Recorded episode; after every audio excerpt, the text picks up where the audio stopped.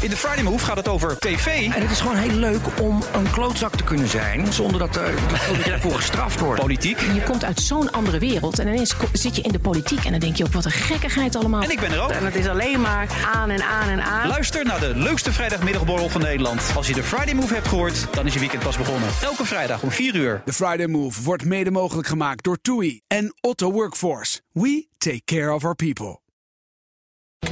The Friday Move wordt mede mogelijk gemaakt door TUI. Discover your smile.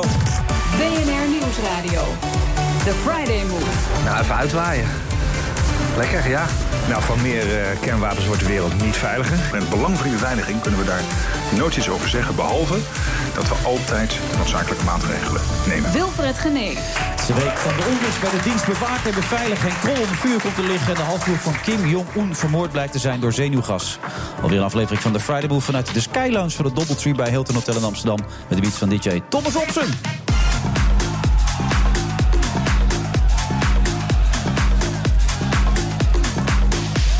Hij was eh, jarenlang het gezicht van Brandpunt, maar er kwam er met één woord een einde aan. Snotneus. Hij zit hier tot de klok van half zeven. Fons de Poel. Hij vindt het nu al leuk.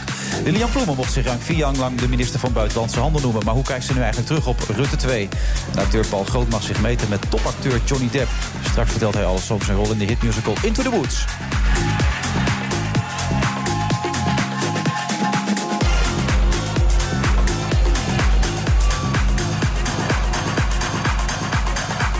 Zoals gezegd, u kunt eh, nog steeds langskomen hier op eh, vrijdag 24 februari in het Doubletree bij Hilton Hotel. Hebben al veel mensen gedaan. Ik zeg het altijd, afgeladen vol. En dat is ook nu weer het geval, want Fons de Poel zit er. Niemand minder dan Fons de Poel. Dat scheelt enorm. Ja, dat scheelt een stuk snotneus. Je moest gelijk lachen, dan ben je dat ook weer vanaf natuurlijk. Ja, dat gezeik over die Ja, snotneus. dat was een Ja. keer klaar toch, eh, of niet? Het was een grapje. Ja, het was ironisch bedoeld, las ik altijd, hè, dat je zei. Ja, ja, ironie is een gevaarlijk wapen op televisie. En ik Ja. keek er ook veel te serieus bij. Dus mensen hebben echt gedacht dat ik dat serieus meende. Maar ik had natuurlijk moeten zeggen... Je ziet die bankier denken... Dat ging over die foto van Ja. die baron van Slingerland met eh Jesse Je ziet die bankier denken, snotneus. Het enige wat ik er raar aan vind, Fons, ik bedoel, met een man met jouw zo'n staat van dienst... die wordt toch niet zo afgeserveerd door een Nee, dat was ook heel raar. En ik geloof, ik geloof dat de KRO er ook wel van schrok.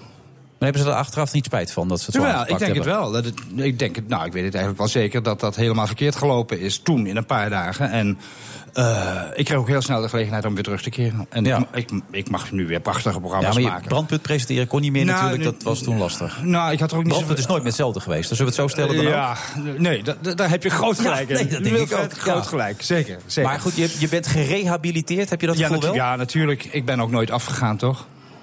Nou ja, toen was het even opheffen. Dat was iedereen boos, je mocht niet meer presenteren. Maar dit en- is een affaire van niks, Wilfred. Nee, nou bedoel ik, op een man met, met zo'n staat van dienst is het wel een beetje opmerkelijk dat dat dan Dus steeds... het, het vloog daar heel merkwaardig uit de bocht. En daar had iedereen drie dagen later ook wel een kater van. Ik moet je heel eerlijk zeggen, ik geloof dat ik iets van 30 jaar actualiteit had gedaan. Alles bij elkaar. Ja, in al die jaren gesnabbeld om het leven en opeens was dat een probleem. ja, maar Ja. Fons, je snappelt je hele leven al natuurlijk, dus dat is niet Ik, ik doe mijn hele leven al eh, eh, nevenactiviteiten. Ja, snabbelen dus. Ja, ja. nou, maar journalistieke congressen op serieuze Ja, thema's. Ik heb snabbelen ze dus. ook- Ja, Ja. nee, het is... Ja, dat vind ik een, een, een kutwoord ja, het is ook een kutwoord, Ja. maar het is wel zo. Ja, als je, ja, snabbelen, ja, snabbelen dat, dat, dat, dat, Kijk, je hebt een daarbij hoofdtaak, denk dat is ik aan de jaren 50 dat een of andere mislukte goochelaar voor een zaaltje iets doet. Wat wij doen, en velen van ons, dat is eh, journalistiek begeleiden van een goede voorstelling over dingen die ergens over gaan. Althans, Ja. ik heb er nooit Zo winkelopeningen wil je er gedaan. makkelijk uit inderdaad. Maar zo, zo ja. zie ik het ook. Dus ik heb ook genoeg snabbels gedaan... waarbij mensen achteraf dachten... nou, we hadden die de poel beter maar niet kunnen uitnodigen... omdat je daar toch een beetje loopt te zieken Dat op hebben zo'n ze bij mij podium. heel vaak. Ik weet niet hoe dat komt. Bij jou maar- hebben ze dat voortdurend volgens dat mij. elke keer. Hadden we het allemaal niet gedaan. Dan zeg ik, had je Humberto Tan moeten nemen? Ze zei, ja, maar die kon niet. Ja, dat dacht ik al, weet je wel. Dus, ja, die is veel, die is veel keuriger, toch? Ja. Ja. Maar ik, je had natuurlijk net die ABN AMRO gedaan... en dat, daar kwam het een beetje uit voort. Toch? Je had net een klus voor ABN AMRO gedaan... daarom lag het wat gevoeliger, denk ik. Anders was het niet eens zo opgewonden geworden, toch? Nee, ik heb geen idee hoe dat precies gelopen is... maar ik heb wel het vermoeden dat er wat... eh, in collegiale kring wat mensen waren die moeite hadden met het idee dat ik buiten de deur ook wel eens een congres leidde. Dat heet jaloers zijn, toch? Ja, dat denk, dat denk ik. En, eh, Ja. Maar ik had goede afspraken met de KRO, want in mijn contract stond. Eh, dat ik dat gewoon kon doen. Dat ik wel tevoren die klussen zou aanmelden. En ook de opdrachtgever. eh, Ik bedoel, we gaan niet voor loesje partijen werken en zo. Dus dat heb ik me altijd keurig aan gehouden. Dus ik heb me aan alle regels gehouden. En terecht, dat moet je ook doen. Voor al die mensen die trouwens nog wel gemist hebben. Je had het over Jesse Klaver. En anders denken mensen, waar hebben, Oh, hebben die gasten het ja, over? die, die, noemde, die noemde ik toen snotneus. Ja. Nou ja, ik heb niks tegen Jesse Klaver. Helemaal niks. Ik heb er ook niks mee, maar ik heb er Nee, je hebt er niks mee. Vindt hem, hij ontwikkelt zich geweldig, de boy op links. Hij heeft goede overhemden. Dat doet hij het vee. Nee, dat zeg ik niet. Maar ik, ik- Dat zeg je wel. Ja, zeg ik wel. Dat vind je ook. Nou, ik, ik moet je, Je heel eerlijk Nee, nou, ik moet je heel eerlijk zeggen dat. dat ehm, dat ik wel een heel stevig inhoudelijk verhaal niet zo erg gehoord heb tot nu toe. Dat hoeft misschien ook niet. Ik vind het een leuke jongen. Ik vind het een frisse gozer. Dat is allemaal waar. Ja. Maar het milieuplan Eh, van hem, dat, als we dat doorrekenen, dat komt er ook niet helemaal uit, geloof ik. Hè? Nee, ik heb begrepen dat, dat, dat we dan niet meer in de auto naar ons werk kunnen met dit volk en zo. Eigenlijk kunnen we niks meer dan. Dat heb ik begrepen. Maar Ja. ik moet zeggen, ik ben niet onderdeel van de, van de doorrekeningen van het CBS. Daar ben ik eigenlijk heel slecht in. Dat is toch een zwart gat bij mij, dat weet ik Ja. Maar ik denk dat het... eh, CPB is toch? Ja? CPB. CPB. Ja, Centraal Planbureau, Ja, volgens ja, mij inderdaad. ja. Ja. Wat ben je, wakker? CBS toch, is dat, dat, dat om af te rijden, toch? Of niet? Ja. Nee, Centraal CBS Bureau is- Statistiek. Nee, dat Oh, is weer... oh, ja, oh, ja. daar, daar rekenen ze uit hoeveel kopspijkers er per jaar En, worden en hoeveel, waar, waar rijden we dan bij af eigenlijk? Dat is het CBR. CBR? Ja. Jezus man, wat een afkorting allemaal. Ja. Wat een ellende allemaal. Ja, je maakt het ook noodloos ingewikkeld nu. Ja, het wordt nu heel ingewikkeld. Maar als je dan zo'n verhaal ziet als afgelopen week in de Telegraaf... het opgepoetste verhaal van Jesse Klaver... moet je dan lachen of zeg je, nou, dat gun ik het niet? Nou, nee, ik vind dat een, op zichzelf een goed verhaal. Als, als, als iemand ehm, aandikt of lijkt aan te dikken dat hij uit een bepaald milieu zou komen enzovoorts. En dat blijkt dan net een slag anders te liggen. Mag je dat gewoon schrijven. Alleen ik vond het wel wat overdreven om het op de voorpagina te zetten. En daarna nog een keer een voorpagina aan te wijden... en dat hij boos was geworden. Dat, krijgt hij, dat krijgt iets rabiaats. Dat vind ik onzin. Je moet, het, je, moet het, je moet het nieuws plaatsen waar het hoort. Je moet de hiërarchie van het nieuws goed begrijpen. Dit was amper nieuws, maar wel een aardig achtergrondje. Ja. Dat vind ik wat Dan anders. heb je een bureau ernaast waarbij je allerlei mensen ook helpt met filmpjes en eh congres en dat soort dingen. Dan ben je dus ook wel als adviseur, neem ik aan. Wat had nee, jij advies, advies. Ik heb nog nooit één advies gegeven. Echt niet? ik. Nee, moet er niet aan denken. Maar als je hem had mogen adviseren in deze, wat had je hem dan Wie? geadviseerd? Jesse Klaver. Als dat op de voorpagina verschijnt van de Telegraaf, wat zeg je dan tegen zo iemand? Stilzitten en laten scheren of zeg je reageren? Nou, dit was zo'n klein nieuwtje. Zo, zo nikserig. Ja. Ik zou daar niet op reageren, geloof ik. Werd iemand uit de kerk in, het algemeen wordt, in het algemeen wordt gezegd, als je geschoren wordt, moet je je bek houden en moet je stil blijven zitten. Dat Ja. is ook niet waar. Hè? Oh, nee? Nee, ik denk, ik denk niet dat dat zo. Ik had in mijn affairetje, zal Ja, ik maar zeggen. de Misschien had, ik, had ik toch beter moeten reageren. Ik heb het een beetje zo in een weekend over me heen laten gaan. En dan allerlei kranten die schreven. En dan gaan allerlei mensen die er de ballen van weten gaan roeren in een inktvlek. Ja. Waardoor die onnodig veel groter wordt. Daar dacht ik achteraf wel van. Misschien had ik daar toch op eerder wat op moeten Je interveneren. had toch ook kunnen zeggen, ik zit verdorie 30, 40 jaar in het vak. nou, Als zei- ik hierop afgerekend word, wat zijn we met z'n allen aan het doen? Dat Ja. had je ook kunnen zeggen, toch? Ja, gewoon? maar dat kwam Belachelijk. Wel, ja, klopt. Ja, dat vond ik ook belachelijk. Heb ik ook wel gezegd. Ik heb in de Volkskrant zoiets gezegd. Het gaat nergens over. Dat is belachelijk. Dat is ook waar. Eh, maar ik moet je ook zeggen dat na 30 jaar actualiteit en eh, brandpunt. Ik, ik was ook wel een beetje. Ik dacht. Vind ik het nog leuk wat ik nu doe? Ja. Wil ik de komende jaren nog precies hetzelfde doen? Antwoord was nee, ik wil iets anders gaan doen. Ja. En dat moment heb ik ook aangegrepen Blij met de buren, wat, wat wordt weggezet als een armetiergereisserie. Ja, dat is, dat is die kabouterplop van de NRC, die Oh, recensent. die kabouterplop, weet hij. Ja, ja, ik weet Oh. niet. Maar kijk, dat mag hij vinden. Ja. Eh, eh, maar het is niet eens een reisprogramma. Dus ik heb de Het is geen reisprogramma. Ik Hij ontleed ik het verkeerd. Ja. Nou, hij was uiteindelijk nog wel complimenteus. Nou, hij zei uiteindelijk, behalve een pedante ijdeltuit met rare opvattingen... is het ook een ervaren tv-maker Ja. met een markante, herkenbare stijl. Dat, eh, nou, dat, daar heeft hij groot gelijk in. Kabouter Plop was het net nog. Ja, nee, nee maar ik, ik, ik, ik, ik vond het dat het... Je, je, het was de eerste programma dat ik maakte. Ja. En om dan meteen zo van... De, de, de, de eerste helft van die column, daar werd ik natuurlijk helemaal aan gort geschreven. Ja. En de tweede helft moest hij toch toegeven dat het, dat het wel eh, oké was eigenlijk. Die ijdeltuit kan er nog steeds wat van. Daar kwam het eigenlijk op neer. Ja, ik moet de eerste ijdeltuit... De eerste niet-ijdeltuit op televisie eigenlijk nog tegenkomen. waar, ja? En in mijn, geval, in Ja. mijn geval valt het best mee. Bij Paul de Groot? Paul Groot bijvoorbeeld, die schrijft net Paul Groot. Die... Paul Groot is een, on- dat is een hele ijdele man. Maar die mag dat ook zijn, want het is een buitengewoon goede acteur. Oh, nou dan gaan we dat. Eh, je kan in zijn zak steken, gaan we daar zo mee over praten. Ja. Fons, je hebt allemaal aantekeningen mee. Ik ben benieuwd wat erin staat, maar dat ga je Nee, ons ik zo meteen niks bij me. Ik heb een beetje ingelezen. vertellen. Tot Ja. zo, na de reclame. Oké.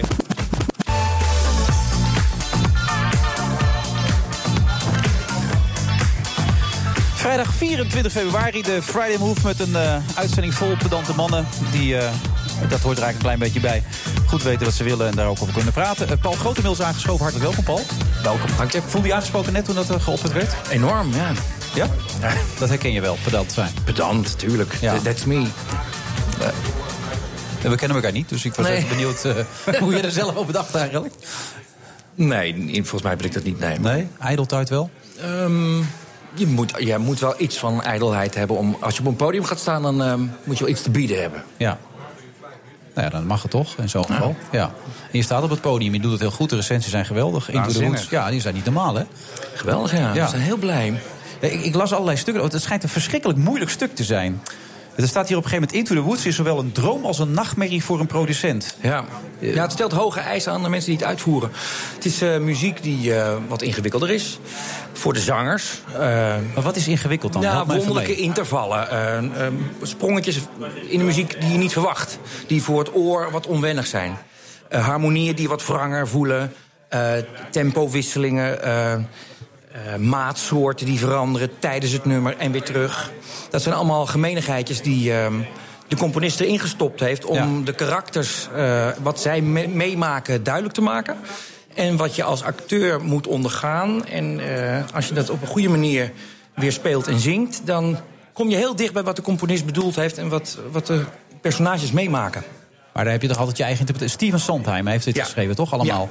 Dan is het nog, er is geen perfectie dus in. Er is ook een soort eigen klanken nog bij dan. Natuurlijk, maar hij legt dus bijvoorbeeld... Ik speel bijvoorbeeld eh, de prins die achter Assepoester aan zit. En die heeft samen met de prins die achter Rapunzel aan zit... een soort wedijver over wie het het zwaarst heeft in de liefde. Ja. En die competitie zit eigenlijk al in de muziek voorgeschreven. Door eh, te, voor te schrijven waar het mezzo forte is en waar het mezzo piano is. En dus hij, de dynamiek tussen die twee prinsen ligt vast in de partituur. Dat klinkt wel heel ingewikkeld als je het zo vertelt. Ja, maar het is tegelijkertijd nog leuk ook, toch? Ja, dit is daardoor extra leuk. Ja. Het is een beetje... het- Je kijkt naar een jongleur. En dat is hartstikke moeilijk voor die jongleur. Omdat, maar het ziet er makkelijk uit. Het, is, eh, het, is gewoon, eh, het zijn hele bijzondere, eh, frisse eh, composities. Heel mooie nummers. Moeilijk om te doen, maar ze nemen je onmiddellijk mee als je, als je ernaar luistert. en Het schijnt ook heel geestig te zijn, Het is toch? absoluut geestig, ja. Heel erg geestig. Ik doe bijvoorbeeld samen met Elise Schaap, die speelt Roodkapje. Ik speel de wolf. En de wolf begint eerst met een soort glijrig van oh, wat een lekker wijfie. Eh, maar dan in een betere tekst. En dan, eh, dan komen ze eh, met elkaar in, in, in aanraking. En dan gaat hij heel glijerig, een soort crooner-achtige man spelen. Dus er zit ook weer in de muziek ligt al vast dat hij van geil naar eh, heel gesoigneerd en een beetje Frans en een beetje chic. Gaat hij haar het hof proberen te maken. En zij gaat daar dan weer heel kwiek, als een heel fris jong meisje tussendoor. Zij speelt dat bijna als een soort hakkend gabbertje, zeg maar. Beetje punky. Dus Groot- het is- Grootmoeder, wat heeft u grote jatten en een grote natte muil? als ja, dat, is, dat zit dan in een andere scène. Dat is de, de, de bedscène, zullen we maar zeggen. Oké. Dat Dus sprak dit- jou aan, Fons, dit, eh, deze passage, begrijp ik?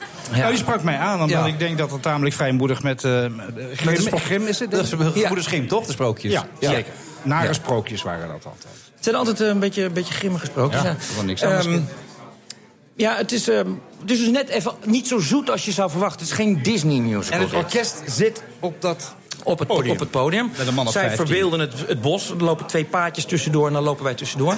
Ja, het orkest heeft absoluut een eh, prominente plek. Esther Maas, die eh, de drijvende kracht is achter deze productie... eh, heeft hoog in het vaandel staan dat er live muziek moet zijn bij een musical. Dat, dat wordt eigenlijk steeds meer naar de achtergrond geschoven. Hier zitten 15 en 13 acteurs.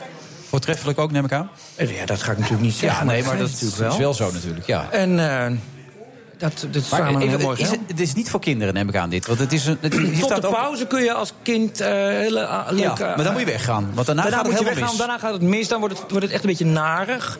Ehm, wordt het wat, wat beklemmender, zeg maar. Dus het is een geheide zedenles voor volwassenen, wordt er eh, in een recensie van Henk van Gelder gemeld. Ja. Hoe bedoelt hij dat? Nou, ehm, daar hebben we natuurlijk drie uur show voor nodig om dat eh, helder uit te Ja, leggen. maar we hebben maar tien minuten. Ja, tien minuten. Ja, dat is altijd zo lastig. Ehm, nou ja, uiteindelijk is de zedenles die je zou kunnen opsteken van een avondje Into the Woods. Eh, iedereen heeft soms een wensen in het leven.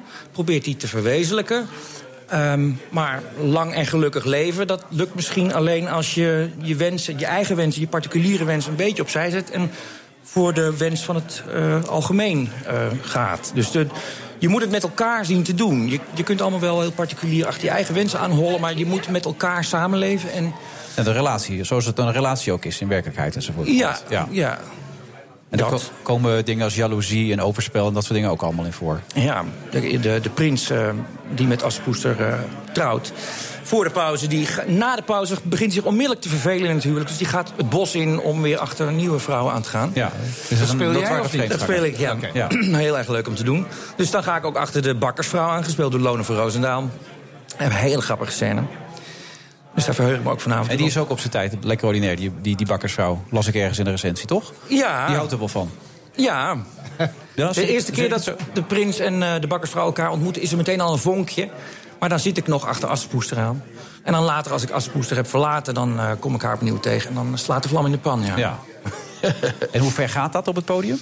Ehm, nou, het is vooral suggestie. Maar we lopen, komen in een soort Kamasutra-achtige houding... eh, uit de bosjes op een gegeven moment. Dat is heel grappig. Ja. Je zit erbij te lachen. Zo. Ja, dat is heel grappig. Ik kan het nu niet voordoen, maar het is heel grappig. Ja. Ja. Trekt het je al een beetje fons als je het zo hoort? Nou, ik, ik, ik denk dat ik het eigenlijk wel heel leuk zou vinden. Ik heb die eh, recensie gelezen vanochtend. Ik ben helemaal niet zo'n musical-liefhebber, moet ik erbij zeggen. Nou, maar je hebt wel een uitbundig leven geleid. Oh, dat keer zeker. getrouwd en zo, weet je, dat soort dingen. Dus je moet die zedeles toch wel een beetje herkennen, of niet? Het zou mij wel goed uitkomen een Ja, keer, nee, dat bedoel ja. je. Eh, ja, nee, nee, maar ik ga niet voor, de, voor het leerzame karakter daar naartoe, denk ik. Toch? Nee, dat hoeft ook niet. Nee, Nee. Ik, ik denk dat, dat dat heel filijn en goed gespeeld wordt. Dat het muzikaal dik in orde is. En het is ook... Gijs de Lange is de regisseur. Ja, ja. Het is ook een geweldige regisseur. Ja, ja, hartstikke Dus ik denk dat het ook een mooi kijkfeest is. En heel authentiek, hè, met, met, met muzici eh, op het podium. En het laat wat onder En, eh, verbeelding Het is over. minder musical musical dan de gemiddelde musical Kijk, musical er, is. er komt geen boom eh, voor op het, in het hele stuk. Het zijn allemaal het zijn touwen, het is een to- abstract toneelbeeld. En ehm, je, moet, je moet je fantasie gebruiken als toeschouwer. Ja. Dus eh, de, de kostuums zijn niet zo klassiek, rood kapje en de prins... maar net even anders. Maar moet je, Frisser. moet je, Ik ga kijken. Ik- is het intellectueel hoogstaand en zo? Bedoel je dat ook? Of is het voor iedereen toegankelijk? Het is eh, voor iedereen toegankelijk. En voor de betere luisteraar is er ook nog iets te vinden. Oké. Het is niet je eerste ontmoeting met Into the Woods, begrijp ik, toch? Je hebt hier al meer in het verleden mee gedaan, of verkeerd met het werk van Sondheim ben ik wel eerder eh, in aanraking geweest. Eigenlijk sinds mijn studietijd al. Ik was eigenlijk meteen verliefd op zijn manier van werken, zijn, zijn oeuvre. Dus we hebben een paar jaar geleden nog Putting It Together gedaan, ook van hem, van Sondheim. En ik heb ooit A Funny Thing Happened on the Way to the Forum. Is meer een klucht. Het is iedere keer totaal anders wat hij schrijft. Ehm, elke show heeft een heel ander muzikaal idioom. Dus het blijft heel boeiend. Ja, zo klinkt het ook. En als je het dan weer afzet tegen je televisiewerk... Mhm. dan maakt het ook een leuke afwisseling voor jezelf, neem ik aan. Nou, ik vind het sowieso heel waardevol om ieder jaar ook eh, theater te doen.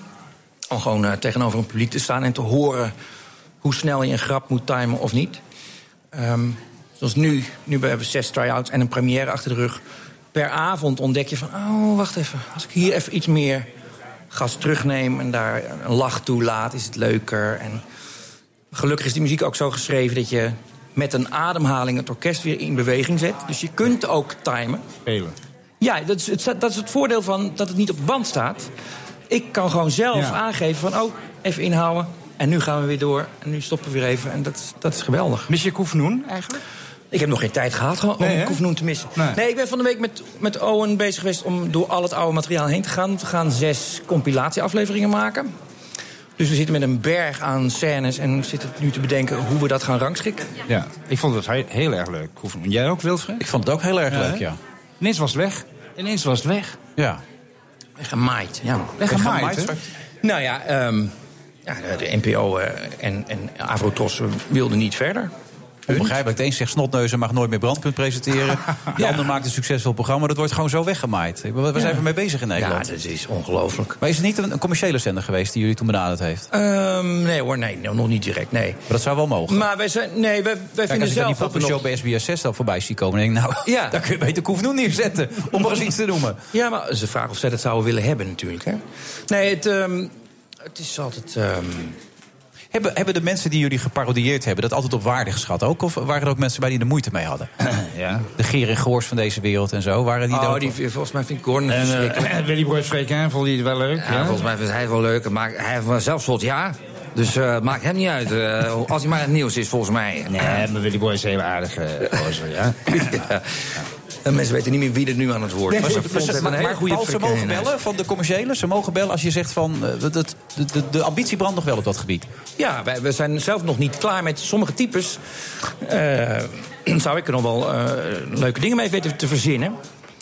Ehm, maar ik denk dat een commerciële omroep... Ik weet niet of, of zij ons nou zo de, aantrekkelijke, de aantrekkelijkste partij vinden die ze kunnen bedenken. Maar Nou, dat- ik zou me er wel iets bij voor kunnen Oh. stellen. Maar ach, wie weet dat er nog heel veel gaat veranderen binnenkort. Trouwens, even die film is er ook geweest. Into the Woods is als mensen die film hebben gezien... dat met elkaar te vergelijken met die musical... moet je Nou, denken bij jezelf van... nou, nee, dat is heel iets anders. Dat is een, een stuk zoetsappiger dan wat wij doen.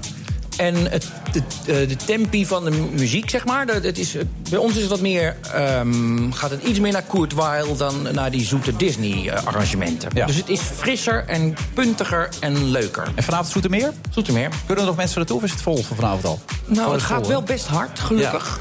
Maar ik denk dat er vast nog wel een paar kaarten zijn. Oké, en wat, hoe lang gaan jullie spelen? Wat, wat, wat, keer of 45 nog, tot, tot half mei. Maar bij succes? Ja, bij succes? Ja, dat, maar het is natuurlijk een grote ploeg mensen... dus ik, dan moeten we heel snel gaan boeken nu. En het hele land door, hè? Jullie gaan overal naartoe, We hè? gaan overal Dus, naartoe, eh, ja. Dus we komen naar de mensen toe. Deze zomer. Deze, dit voorjaar. En, eh, dat is natuurlijk ook bijzonder. Dat gebeurt ook steeds minder met dit soort grote musicals. eh. Ja. Ja. Nou, dank eh, voor deze promotie. eh. Graag gedaan. En succes. En ik, ik zal eens even. nou, Ik, ik wou zeggen, ik zou een goed woordje voor je willen doen bij de commerciële omroep. Maar als ik een goed woordje doe, is het volstrekt Dus het, eh, ik denk dat mis. andere. Ja, dan gaat het mis inderdaad. dat andere wel. mensen een goed woordje voor je moeten gaan doen. Maar die ga ik dan tippen dat ze een goed woordje voor jullie gaan doen. Nou, dat zou geweldig ik zijn. Dan probeer ik dat ook nog een beetje bij, bij, bij die andere kant van de omroep. Goed woordje doen, ja? Bij de AVRO? Bij de AVRO? Ja, stel dat je snotneuzen daar. Bedankt. We gaan zo weer verder na de reclame. Tot zo. BNR Nieuwsradio. The Friday Move. Ik heb gezegd dat ik het zeker voor het onzeker aanneem. Mag ik ook even één zin uitspreken? Kijk, ik zeg altijd, ga nou naar het Centraal Planbureau. Laat je gewoon je programma doorrekenen. Heel veel succes. En ik sluit de vergadering. Wilfred Genee. Minister Ploemen en Oscar Hammerstein, zeker nog de gast in deze uitzending. De Friday Move ook met Fons de Poel tot half zeven.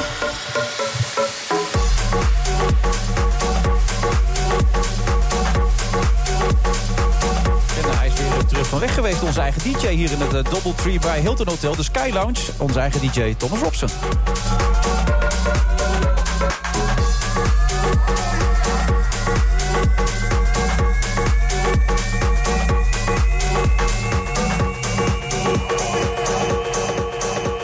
Vrijdag eh, 24 februari. Het BNR Friday Move, Ed Wilfred Gené, eh, Ed Fons de Poel, Ed Bernard Hammelburg. U kunt op allerlei manieren via de social media ongetwijfeld reageren. Nog even, ik, ik ben niet die vraag afgemaakt jou. Wat zou jij Jesse Klaver hebben geadviseerd? Je ging toen even Oh, over jezelf vertellen.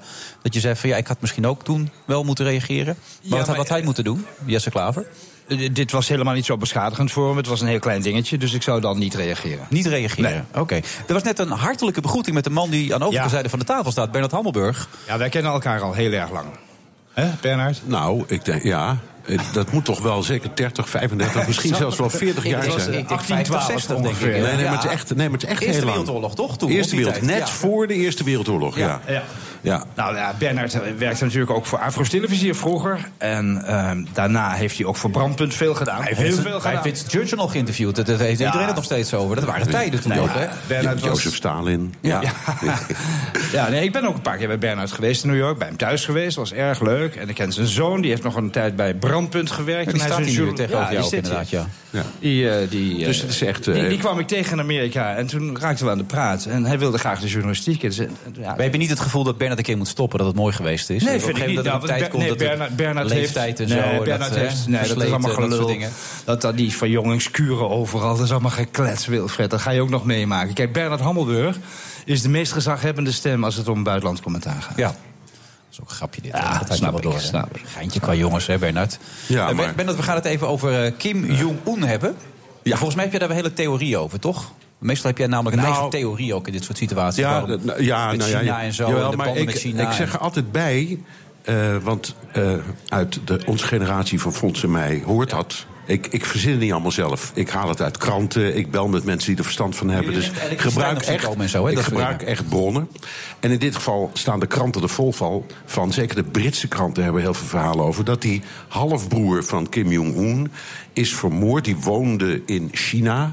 En daar ze wilden hem al een hele tijd vermoorden, maar ze, daar konden ze niet bij. Want China is de enige bondgenoot van Noord-Korea. Ja.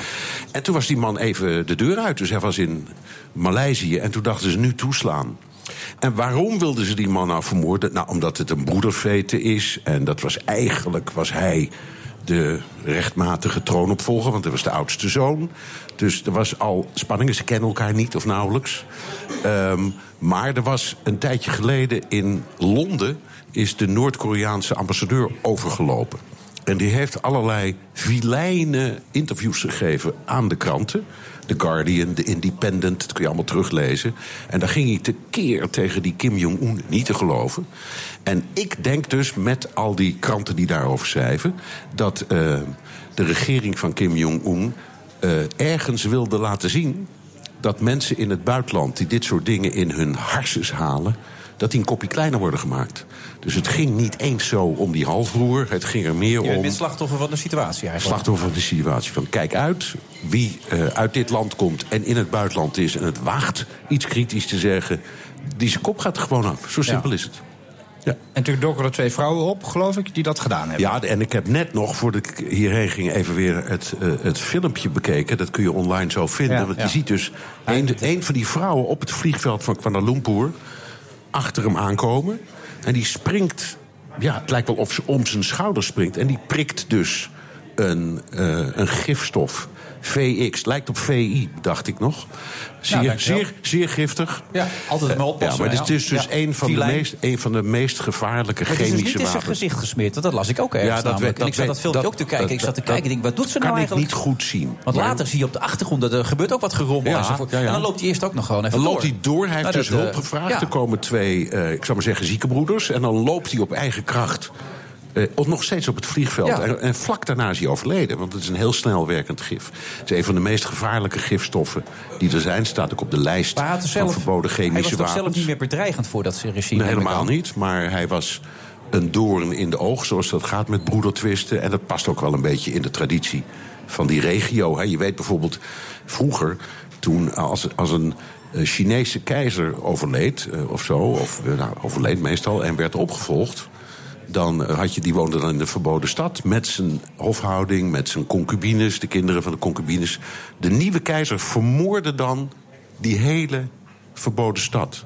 En kwam daar dan met zijn eigen entourage. En de, de reden daarvan was dat je dan zeker wist dat nooit iemand je meer naar het leven zou staan of politiek zou tegenwerken. Dus in de traditie, als je kijkt in de Oost-Aziatische traditie, dan vind je dit soort, wat wij dan vinden, hele vrede praktijken heel veel. Dus misschien dat dat het is, weet ik niet. Dat heb ik nou niet uit de krant. Verzin ik je, gewoon. weet, je weet dus sowieso dat je doodgaat dit leven, maar dat je ook weet dat dat is die, Op die die- en keizer. op die manier. En dat het dan ook even eh, helemaal Ja. afgelopen is, dat vind ik toch niet zo Nee. geruststellende gedachte. Nee. En de grote vraag is natuurlijk de rol van China. Ja. Dat zit steeds in dat Noord-Korea. Want die, die Kim Jong-un is dus een, een tokkie, een gek, een politieke dwaas. Een, eh, net zoals... Jij noemt veel leiders een tokkie. Ja, hè? ja, maar dat Jij vind ik Trump vallen. een tokkie. Trump is zeker. Ja. Trump is zeker een tokkie. Wie? Eh, Trump vindt hij ook een tokkie? Trump, Ja, ik is ook een tokkie, ja. Zeker een tokkie. Ja. Oké. Nog Maar, meer tokkies? eh, We hadden het net over een recensent van de NRC of de NRC. Dat is een. Ja, ja, ja, ja, Nee, ja. Dat. halen. Ja, nee, dat hoorde Nee, ik. Maar dat, eh, ja. Ehm, maar die, de, de- kijk, dat, dat Noord-Korea, dat is eigenlijk compleet geïsoleerd. Het, de enige bondgenoot die het heeft is China. Dat ligt aan de grens. En de vraag is dus waarom China, dat toch zich toch de laatste tijd steeds meer richt op de rest van de wereld, Ja. opener wordt, ook meer globaliseert. Politiek, eh, economisch, ook militair. Maar wel heel- Dat, dat, dat, dat, zich, dat, dat, dat, dat die idioot daar laat zitten. En het antwoord is volgens mij omdat ze het ook wel makkelijk vinden dat dat Noord-Korea er is. Want het is een natuurlijke buffer tussen China en Zuid-Korea. En Zuid-Korea, voor China is het, he- daar, daar begint het Westen. Ja. Dus ze vinden het wel, wel fijn dat daar een, gewoon een grote lap land eh, tussen ligt waar niemand in of uit kan. eh, want dat beschermt ze.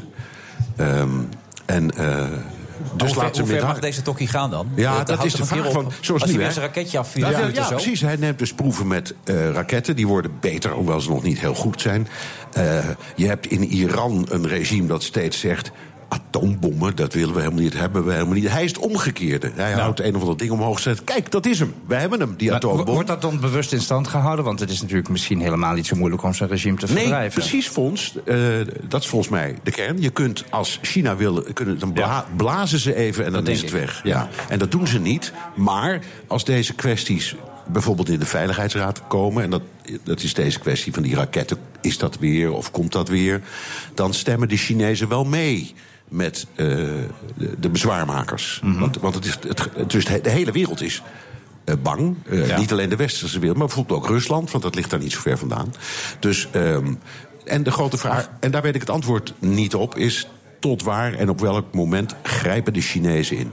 En, eh, je, dat- Maar als je zegt dat dat als een soort buffer geldt, kunnen ze er ook een minder grote tokkie er gewoon neerzetten. Dan is het Ja. toch, wat dat betreft, Ja. eh, die ze nog iets meer in de hand hebben. Ja, maar daar, daar hebben, ze, hebben ze, ze, ze hebben zich dus met die rare dynastie van eh, al die Kims niet bemoeid. Nee.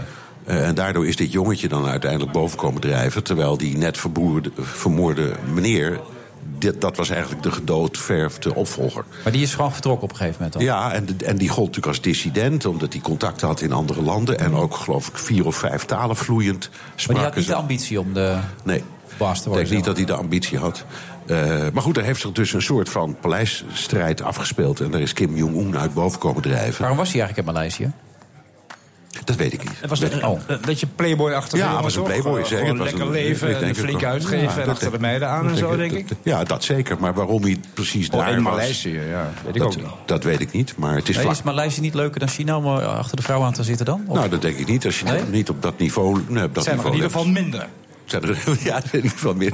Dat sowieso inderdaad, Ja, 1,3 miljard gedeeld door 2, dat zijn toch 650 miljoen Maar vrouwen. als Keuze is journalist, kom, als journalist kom je er toch gewoon nooit in daar in Noord- Noord-Korea? Jawel, toch? hoor. ik kan me herinneren dat eh, mijn collega Peter Tettero, die is daar ooit eens geweest, heeft een prachtige reportage gemaakt. Ik herinner me een shot dat een verkeersagent Oh, staat het ja. verkeer te regelen, minutenlang, maar er, er rijdt geen verkeer. Maar was daar niet ook, had hij Maar hij niet ook dat regelen. shot waarin iedereen buigt en de camera meebuigt? Ja, zeker, zeker. Eh, Onvergetelijk. ik zie het zo in voor Het me. Ik, vind het ik zou er graag een keer naartoe willen. Het Ja. lijkt me een Maar het fascinerend kan, en dan raar moet je, land. het kan en dan moet je aan de grens van alle... Je moet je telefoon inleveren, die mag niet mee. En je moet allerlei papieren dingen die je niet mee mag nemen... maar je mag erin en dan krijg je ook keurig een Maar wat weerhoud je dan?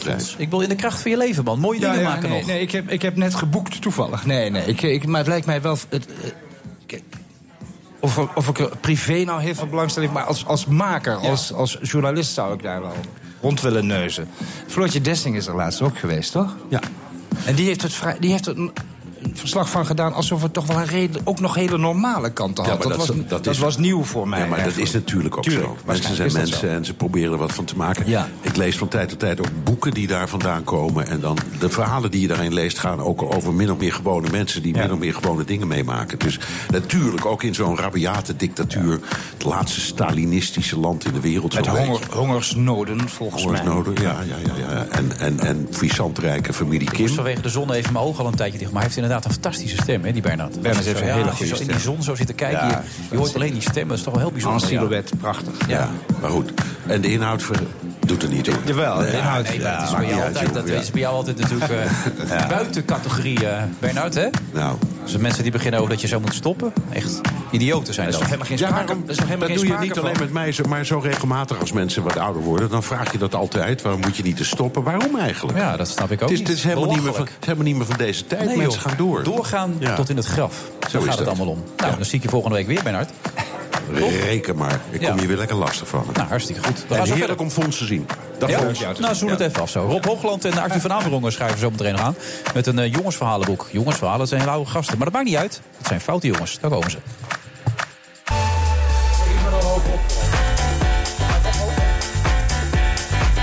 Friday Move van de vrijdag 24 februari. Het is alweer 24 februari, wat gaat de tijd snel. Maar dat zei ik de afgelopen week ook. Naast mij nog steeds natuurlijk Fons de Poel.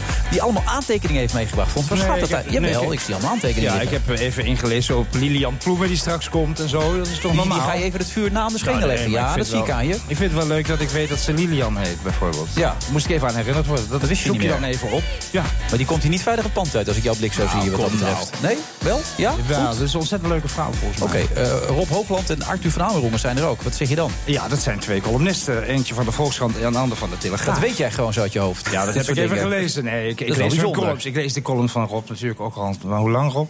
Ja, 40, nee, 30 jaar. 30 jaar, kun je Ja. nagaan. Ik, eh, En Arthur, hoe lang doet hij het dan?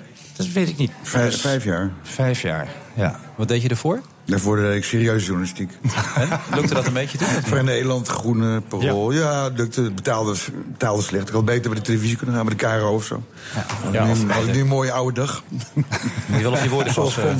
Dat, dat lukt Nou. u niet. Jullie letten niet echt op je woorden in dit boek. Hè? Het gaat gewoon alle kanten op als ik het nou even snel Het scan. moest van de uitgever, het moest uh, scabreus worden. Ja. Dus dat- Ja, dat hoort er allemaal bij. Ik stak voorzichtig een pintje in die reusachtige flamoes. Maar toen begon het te schreeuwen... God voor de god, verprop je hele vuist erin, klootzak. Dat soort stukken moeten er dan Dat is gelijk in. mijn ontknapingsscène op, op Texel. Is dat, ja. Ja. Maar dat kent, dat kent toch iedereen, zo'n ervaring? Ze klonk een beetje als een bipo- bipolaire borderliner. Al noem je dat vroeger niet zo. Nee, ik heb het boek niet gelezen. Maar het is wel knap dat je de meest gore scène er in één keer uithaalt. Maar die hadden ze mij doorgespeeld. Toch een soort speedreading dat je dan... Ja, en ik Het is niet echt de goorste scène, daar geloof ik helemaal niets van. Nee? Dat- Wat- wat is nog Ik goorder herinner me nog wel wat andere. Nou, dat zoek je zelf maar op. Ja, dat was ook iets... Nou ja, het boek is, het is niet scabreus, het is erg, we zitten erg in een anale fase. Dat is niet altijd leuk, de jongetjes, een anale fase. zo Dus het gaat niet zozeer om seks als wel over de, de anus, zeg maar. De anus. Oké, wat, wat is precies de bedoeling van dit boek, Rob? Wat, wat wil je hiermee bereiken? Wat, wat, wat is het hogere doel Eh, erachter? wij willen slechts vertier bieden. Ik Ja. eh, bedoel, eh, de- de- er zit geen enkele diepere gedachte achter. We zijn op een gegeven moment met elkaar, met elkaar in gesprek geraakt. En, en hebben afgesproken dat we een leuk boek gaan maken. In de Op, opgedeeld, in, eh, opgedeeld in twintig hoofdstukken met mooie verhalen. En dat had ook met enig ander kunnen zijn. Of is dit, eh, zijn jullie bevriend? Of, eh, Ja, we zijn eh, een jaar of twee geleden zijn we eigenlijk bevriend geraakt. In de Ik- sauna? Ik, volgde hem natuurlijk niet echt in de sauna. ik, volgde, Nachtsauna. ik volgde hem natuurlijk op Facebook en Twitter, en hij mij ook. En, eh, Natuurlijk, hoezo natuurlijk? Omdat ik alle belangrijke mensen in de journalistiek volg. Dank je, Ja? schat. Ja. Vervolgde je hem ook? Las je hem wel eens, eh, Arthur? Of had je hem nog nooit gelezen? Nee, mijn kringen wordt de Telegraaf niet gelezen. Nee, bedoel ik, ik, ik, ja. kom, ik kom uit de linkse kerk. Leest de Telegraaf ook niet, weet ik zeker. Ik lees de Telegraaf wel. Maar je loopt er niet mee in de trein. Je hebt hem onder een Ik andere kom krant. zelden in de trein. Nou, dat Goed is- antwoord, hè? Ja. Nee, ik, nee, Maar ik ik vind, Rob wel. ik Rob vind, is, ik- hele, geweldige columnschrijft, hij, vind ik. nou, Rob is ook net als ik een pester. hè. Wij pesteren. we zijn vroeger Rob, gepest. ja. Vroeger... Hij heeft mij ooit eens een keer een... eh, ja, sorry Rob, maar dat is misschien 25 jaar geleden... heb je mij een SS-kantoorklerk genoemd. In Echt een waar? van je columns. Wat een schande, maar ik ben veel milder geworden. Ik was er ook helemaal niet van ontdaan. Ik dacht, nou... Die kon je wel hebben. typering. Voor de Telegraaf kon je het wel hebben, voor iemand van de Telegraaf. Het feit dat je het nu nog steeds weet, heeft dat je helemaal niets gedaan. Nee, de precies. indruk. Ik was maar een bijzinnetje. Ik Ik was ochtends Nee, wakker worden nee, onder de douche. nee. Die klootzak, ik zal hem nog langer krijgen. Al is het 25 jaar later. Maar het is eh, bedoeld ter lering en de vermaak. En vooral een beetje eh, los en een beetje gekheid. Dat is het idee. Ja, nou ja, kijk, het is natuurlijk wel een... een het is een uniek boek. Het is nog nooit gemaakt. Het, sowieso hebben eh Volkskrant en... Ja, want er is nog nooit een boek geschreven door een Volkskrant en een Telegraafcolumnist. Maar hij wilde het eigenlijk met Bert Wagendorp doen, maar die heeft afgezegd op het Ja, laatste die- die durfde niet meer het die was de. B-keuze. Maar dat, dat is toch En niet zo... is boven- het is bovendien een, chat, een chatvorm hè, voor een groot deel. Dat is ook, dat is ook iets nieuws. Het is, je had vroeger natuurlijk had je het cultboek eh Salers en de Schelen. Dat is in briefvorm geschreven door eh, Betty van Garel en eh, Herman Pieter de Boer. Daar lijkt het wel een beetje op. Alleen ja, wij hebben het eh, iets wat gemoniseerd. Het zijn gewoon Facebook-chats en, eh, aangevuld met wat eh, verhalen. Veredelde kroegpraat is het Dat is het ja, dat is het. Ja. Het is een beetje Wat jij VI in televisie VI in doet, eh, boekvorm wat, is het eh, eigenlijk. Daar komt ja. het op neer. Nou, dat, dat- dat hebben wij zelf ook wel eens eh, vastgesteld. Moeilijke VI is het. Het is eigenlijk een moeilijke Het is, het, het is van VI voor intellectueel. Ja. Maar nog intellectueler dan wat wij. Ja? Maar vroeger had je dan dat Bosboom, weet je, Willem Bo- Wim Bosboom, die ging van de Vara naar de Tros Ja, en zo. Dat was een enorm, schandaal. Ja. Maar dan ben ik, jij werkt bij de Volkskrant. Dat is, vinden ze het oké dat jij samen met, een, met het boegbeeld van de Telegraaf een boek. Nou, hoe is de gisteren, reactie? gisteren was de, de boekpresentatie en toen stelde de adjuncte van de Telegraaf van de Volkskrant voor dat wij zouden gaan ruilen een week. Dus ik in de Telegraaf. Oh ja. Wat natuurlijk de oplage enorm zal doen stijgen. En dan Ja. Rob, de reactionaire Rob in de Volkskrant. Ja, wat de toch wel eens opdalen even- enorm zal doen dalen. Dus ja, dat, dat heeft elkaar een beetje op. En wie van jullie twee is de beste columnist eigenlijk? Arthur. Hij is de oudste en de langste. Dat, laten we het daarover houden. Maar vind je hem echt beter dan jezelf? Nee. Ik moet toch wat zeggen. Ja, nee, maar daar wil ik graag argumenten bij horen. Nee, maar hij, heeft, ik bedoel, hij, heeft gewoon, hij schrijft een wekelijkse column, heeft een heel andere stijl. Eh, Eigenlijk veel makkelijker heeft hij toch? Eigenlijk wat dat betreft. eh, ja, nou ja, doet is goed. veel moeilijker. Ik heb tot voor kort zes per week geschreven. Dat ga Ja. ik trouwens volgende week weer doen. Omdat mijn partner in crime even met vakantie is. Maar Laat hij lekker lang op vakantie blijven, zou ik zeggen. ja, nou, Ja. Maar, maar de, het doel, Wilfred vroeg naar wat is, was nou de bedoeling van dit boek? Dat is gewoon plezier maken Ja. of zoiets dergelijks? Geen lering hoor, geen lering. Nee, dat hoeft ook niet per se. ja, maar, goed, maar maar- was er een soort uitgangspunt? Was er, wat, wat, wat wilde je? Wat, wat, Nou, vertel jij dat maar. Nou, nee, het, is- het is eigenlijk... Maar als je het boek nou moet verkopen, want je zit hier om het boek te verkopen... dat Seks, lukt, seks, dat lukt seks, natuurlijk voor geen seks. meter. Hoe, hoe wil je het boek verkopen? seks.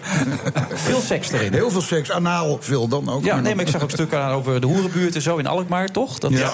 dat was Ja, ook... dat was Rob's, eh, hoofdstuk. En dit gaat over de geslachtsdaad. Ik bedoel, even kijken. Jij heet eh, Rob nog steeds Jacques, Jacques Chirac, de tweede. Ja. Monsieur 5 minutes, Ja, inclusief de douche. inclusief douche, ja, zeker. Maar bij Rob is het nu drie minuten geworden. Ja, gaat het nog sneller? Ja, ik word wat ouder. hè. De spanningsboog hou ik niet zo, zo lang vol. Dan komen we bij de prostaatgrappen nu. Maar dat krijgen we nu. Dus het is vooral seks, seks, seks. Ik, ik las nog even het voorwoord van Mark Rutte... die dan een leuk begin heeft. Een Volkskrant en een Telegraaf-columnist. Dat zoiets als een Ajax en een Feyenoord supporter... of haha, de PVDA en de VVD in één kabinet komt er maar op, inderdaad. Maar op een gegeven moment zegt hij ook van... verder is het mij een raadsel waar dit boek over gaat. Ja, dat is het ons ook nog steeds. Nee hoor, dat is flauwekul. We- We hebben gewoon, voordat we aan het boek begonnen... hebben we heel schematisch opgezet wat we allemaal zouden willen bespreken. Nou, daar komt inderdaad seks in voor. Vrouwen, Voetbal. voetbal, eh, nou ja, noem maar op. Dat staat er allemaal in. En eh, dat hebben we opgedeeld, die 20 hoofdstukken. En we- aangevuld met eh, korte verhalen, soms nieuwe, soms eh, oude. En eh, het, het schiet alle kanten op. Dat was ook precies de bedoeling. Ja, ik zit er even snel doorheen. Handsfree ejaculeren kom ik alweer tegen. Ja, jij- jij pikt ook Ja, ik kan er niks aan doen. Ik, ik blader er zo willekeurig doorheen. Gooi je slip. Ik Nou, kom dat, was wel mooi toen we dat boek woensdag aan eh, Rutte eh, in het torentje. was natuurlijk hartstikke leuk. Presenteerde, sloeg, Rutte sloeg het boek open. Het eerste regel die hij las was over achtjarige jongetjes. Die, Ja, die, die werden, eh, die werden besneden. Dus eh, hey, hij zei: Oh, dat is het eerste wat ik lees. Ik zei: Nou, het is eigenlijk, geeft een beetje weer wat er allemaal in het boek staat. Maar waarom heeft hij dan toch het voorwoord willen schrijven? Hoe heb je dat voor elkaar weten te krijgen dan? Ik heb gewoon gevraagd. Ja, dat begrijp ik. Maar dat hij ja zegt, waarom zei hij ja dan? Ja, dat, dat moet je aan hem vragen. Omdat hij mijn columns nooit had gelezen, denk ik. dat is de enige reden waarom hij dat gezegd heeft. Nee, gewoon gevraagd. En, eh, en toen, eh, toen hij dat eenmaal had gedaan, toen vond ik dat ik ook verplicht was om te vragen naar de lancering te komen. Gisteravond was dat in Amsterdam. Ja. Kon hij niet. En toen heeft hij gezegd: kom anders even gezellig naar het torentje. Nou, dat is toch geweldig. En eh, we, we hadden maar acht minuten en het werd een half uur, dus dat zegt genoeg. Terwijl hij met, net met, met Wilders zat met die hele beveiligingskwestie. Ja, de 2,5 uur eh, bij de PVV achter de rug. En hij moest ook de Oekraïne ook nog, was ook nog iets. Ja, gezeik over Oekraïne had dit weer over. Dat, Ja. Daar had heel druk. Ja. Je klapt gewoon uit de school hier even, Arthur. Dat vind jij, dat moet kunnen. Ja, wat in, eh, wat in Vegas. Wat, wat hebben ze in Vegas steeds in Vegas? Ja, dat bedoel ik maar. En hij inderdaad. was heel druk, Rutte. Maar is het nou gewoon een lekker geintje voor jullie twee? Of is het ook echt wel het idee dat je hier mensen mee kan bereiken? Dat, dat er iets in staat waarvan je denkt, dat moet ik gelezen hebben. Je, je hoopt natuurlijk dat, dat heel veel mensen dit boek gaan lezen. Ja, ik, bedoel, dat, dat- Ja, nee, maar- ik denk dat iedere cijfer dat Als ik jullie zo met z'n tweeën meemaak, zitten jullie vooral heel veel op met z'n tweeën te maken? Of Ja, maar dat dat-? Ja, maar dat is toch dat is het uitgangspunt. Als je dat, is niet hebt, dan... is ook eh, het uitgangspunt van het boek. Nou, weet je wat is? lol maken. Nee, maar de kracht is dat we iedereen beledigen. Iemand die er niet in staat, die moet zich beledigd voelen. Dan, dan ben je echt gewoon een sukkel. staat er niet in. Nee, Maar dat was Jawel, toch- het naamwoord. Dat is echt toch of niet? Maar jullie beledigen met naam en toenaam in dit boek? Ja, iedereen, ja. Oh, ja? ja. Geen initialen. Nou, noem er eens een paar dan. Ja. Nou, het is, Sylvia, hè? Sylvana. ik vind Sylvana. beledigen vind ik Sylvana, te dat- zwaar aan. Ja, maar- ja, ja, nou, dat, dat moet je gaan lezen. Dat vind jij wel leuk. Hoofdstuk Sylvana. Wat vinden jullie van Sylvana dan? Nou, ik hoop dat ze min twee zetels krijgt, die, eh, die 80 stemmen uit de Belmer. En dat het dan voorbij is. Maar ja, dan moeten ze weer met jou in een programma. Na Maar, 15 maar waarom maart. hoop je dat? Omdat ik een grote aanfluiting vind voor de politiek. Ja? Het Het is, over- nou, ik noem het altijd, eh, ik heb het wel eens de negenpartij genoemd, een beetje onnetjes. Maar het is, het is een vehikel voor Sylvana. Het is een partij voor Sylvana-belangen. Het gaat alleen om maar ego. Maar mensen die denken dat ze werkelijk een soort Martin Luther King is, Ja. die zijn dom. Weet je, het is net bij Frans Timmermans, het gaat alleen maar over Frans. Maar En er zit geen, er zit geen diepere gedachte achter. Het is puur narcisme. Ziekelijk narcisme is het. het is iets wat ze zocht omdat ze verder geen doel in haar leven meer had. Nee, ze is uit, uit, eh, natuurlijk. Te oud voor de media, voor de televisie. En wat schrijf je over Rutte? Want die heeft Nee, dat is maar goed. eh, alleen, alleen het voorwoord. Er staat echt niets over Rutte in. Het is makkelijk om Stilfana Ja. natuurlijk te gaan zitten nemen. Ook wel ja, een beetje... Nou ja, die vraag, nee, denk ook. Denk, eh, denk pakken we ook. Denk. Het, gaat, het gaat over die hele genderkwesties. Hè? De Ja, ja, toiletten, ja. dat soort dingen zijn wij, vinden wij natuurlijk heel erg. Boze blanke mannen, hardwerkende blanke mannen van 50 plus. Ja. En wie heb jij nou echt een, eh, een tikje gegeven dan erop? Waarvan je zegt, nou, hè? Ach, ik ben veel milder dan Arthur, dat zie je toch ook wel. Nou, ik vind dat jouw column soms ook wel mensen lekker aan de beurt komen. Jawel, maar dat is altijd, ik argumenteer altijd alles. Hè. Ja, dat is dat is waar. verschil. Dat doet Johan Derks ook altijd, inderdaad. Die beargumenteert altijd alles, ja. Ook bij de, met een Rotary Club, weet je wel, in een eh Bilderberg. Die, die heeft gewoon belangen. Ik heb geen belangen. Ik ben een ongeleid projectiel. Maar jij zat toch vroeger op waterpolo? Dat was jij toch niet? Ja, dat Heel, staat- heel vroeger. Dat, dat staat wel in het boek. Ja. Ja. Dat is toch heel, heel treurig is dat, als je op waterpolo hebt gezeten? Homo Waarom is dat... eh, Dat is toch een hele treurige sport. water. Dat is net iets als korfbal eigenlijk, vind ik. Nou, nou, nou, Vind je niet? Weet je wat Rob tegen mij zei? Ik zei, dat, dat is toch die pottensport? Toen zei hij, nee, helemaal geen lesbiennes met, eh, bij waterpolo. Nou, eh, Ik heb althans eh, geen ervaring op dat gebied. met lesbiennes in, in het bad. Hey, maar nou smaakt dit naar meer? Ja. Zeg het zelf. Ja. Ik zie jou glunderen met een rode oortjes. Maar kun je, kun je nog een beetje voelen dat jij rechts bent en hij links? Of gaat het Nee, allemaal maar wij, over- wij liggen... Ik ben sowieso niet rechts. En hij is Je- volgens je mij... niet ook- rechts? Nee. Oh, oké, misverstand. En hij is niet links. Ik ben- Ja. ik ben volgens, mij, rechts. volgens mij liggen wij politiek niet gezien niet zo ver uit elkaar. Hij is allebei eigenlijk eh, re- reactionair anarcho-liberaal. willen noemen. En, en zit je nou nog verhalen in waarvan je zegt... Ik, ik, vind het eigenlijk wel heftig dat ik dat op heb geschreven. Daar heb ik achteraf misschien wel een beetje spijt van. Dan zeg je nou nee, alles zonder schaamte gewoon Nee, eerder dat we gemist hebben. Eerder. Wat, wat had je er graag nog in willen hebben dan? Nou, nog een hoofdstuk Sylvana. Ja? Na 15 maart, in de, in de, in de volgende druk, ja. Oké. Maar dit was een heel leuk interview. Ja, diepgaand. Ja, ja het, ging echt, het ging echt heel diep. Ja, nu komt, nu komt Ploemen, zoals jij zegt. Ja. Kan je, Maar heb je ruzie met, Nee, je ruzie met eh, Ploemen? Helemaal niet vinden. eh, Hoe heet ze van eh, voor ook alweer? Lilianne. Oké. Volgens mij. Ja, toch? Heb ik gelezen. Je had het Ja. opgezocht, toch? Ja, ik heb het opgezocht. Ja. En waar ga, je, waar ga je er nu naartoe om te promoten? Maar ik weet nu waarom ik dit boek Eh, moet lezen. Arthur moet vanavond optreden in de Bali. En die moet in eh, discussie met eh Moenier Samuel, zoals het tegenwoordig Nee, is. ja, dat mannetje, hoe heet het weer? Dat, eh, En. Komt Sylvana ook nog? Nee, maar, maar Stella Bergsma wel, maar die heeft het been gebroken. Dus ik weet niet of dat doorgaat. En Marcel van Roosmalen zit erin. Oh ja. En het gaat over gendervrije, genderuitgedaagde toiletten. Zo, en morgen gaan we het land in. Signeren, signeren, overal. Zoals, waar? Eh, Amstelveen, Alkmaar, Horen. En we zitten bij eh, Spijkers met Koppen. Oh ja, ook nog. Onze grote vriend Dolf Jansen. Hallo Dolf. Ja, Nou, fijn. dank je. Ja. Die, die zal wel niet zo mild met ons zijn zoals jij Nee, ik denk, ik laat het even lopen nu. Ja, Letterlijk. ja. Mannen, bedankt. Hoe heet het boek eigenlijk? Oh, wacht. Het Grote Foute Jongensboek. Ja. Rob Hoogland en Arthur van Amerongen. En nu te krijgen, toch, in de boekwinkel, of niet? Jazeker, al een paar Ja, dagen. niet bij de ACO, die vond het te vies. Ja. Nou, veel succes vanavond met de genders. Eh, kwaliteit.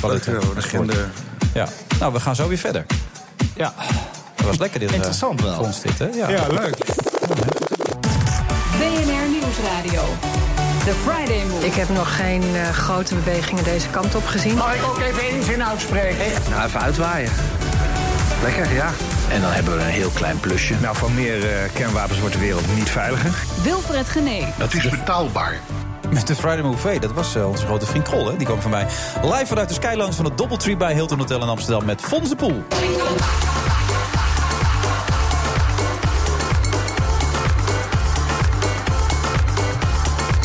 Het is nogal onrustig rond de beveiliging van Geert Wilders. Wat is er veranderd bij de dienst bewaken en beveiligen sinds de moord op Pip Fortuyn? Dat vragen we straks aan advocaat Oscar Hammerstein. We blikken terug op Rutte 2 met minister Ploemen van Buitenlandse Handel. En wie gaat er met de felbegeerde Oscars naar huis? We spreken dat straks met Gabi Keizer. Of zou het Kevi zijn? Dat kan eens kunnen, hè? Kevi. Kevi, hè? Gavi is een beetje... Ik zat met mezelf even te overleggen, Frans. Wat denk jij, Gavi of Gavi? Eh Gaby, denk ik. Gavi, hè? Waarschijnlijk dan, ja. Ja, denk ik. Ja. Nou, aparte naam, Gavi. ja. Wil je het er nog lang over hebben? Want ze komt Ja. straks toch? Nee, het is een man. Dat is een man. Ja. Dan is het eh Gavi. Ja, dan is het Gavi? dan is het Gavi. Oké, dat allemaal op vrijdag 24 februari. Fons de Poel. Jij bent een beetje de elite, hebben we begrepen. Als je toch mensen als Trump en Wilders mag eh, geloven... met journalisten zoals jij. Jij bent een beetje de elite. Voel je dat zelf ook zo, Fons? Nee. nee. Nee, maar zo worden we toch een beetje weggezet. Altijd ik niet, natuurlijk. de vijandigheid naar de journalistiek, ja. Ja. Nou, weet je, eh, dat gelul van ze luisteren niet naar ons en zo, hè, dat is de afgelopen tien jaar. Ja. Is dat een enorm gelul ook, vind ik. Ik heb nog nooit zoveel geluisterd naar onzin. Wat er allemaal verkondigd wordt Ja. door deze mensen. Ja, en dat we dat allemaal maar serieus moeten nemen. Eh, eh, dat moeten we serieus nemen, omdat het politieke factor is geworden. Maar ik vind wel.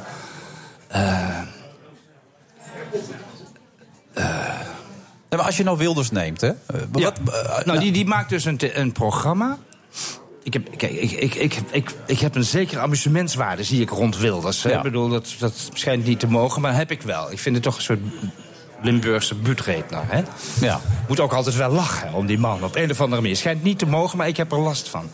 Maar kijk, als je als je een verkiezingsprogramma schrijft van... wat is het, nog geen A4'tje? Ja, één A4'tje. Ja, dat had toch op een postzegel gekund, zei ja, hij erbij. dan kun je toch niet zeggen dat je het volk serieus neemt? Ik bedoel, het hoeft ook niet een boekwerk te worden. Nee, en doorrekenen doen we ook niet aan. Nee, Onzin allemaal. Nee, ik vond het, ja, ik bedoel, de- beste journalist op televisie vind ik zo langzamerhand Arjen Lubach. Dat vindt iedereen, dus een beetje sleets om dat te zeggen. Ja. Maar die ontleedt dat natuurlijk op een fantastisch leuke manier. Van, E- Even luisteren, misschien een klein stukje over... Als je het hebt, vind Ja, ik vond het even een klein stukje Arjen Lubach over de, de hele politiek van Wilders. Stel je voor dat Jesse Klaver in de rokerslounge van de tegen Rick Nieman zegt...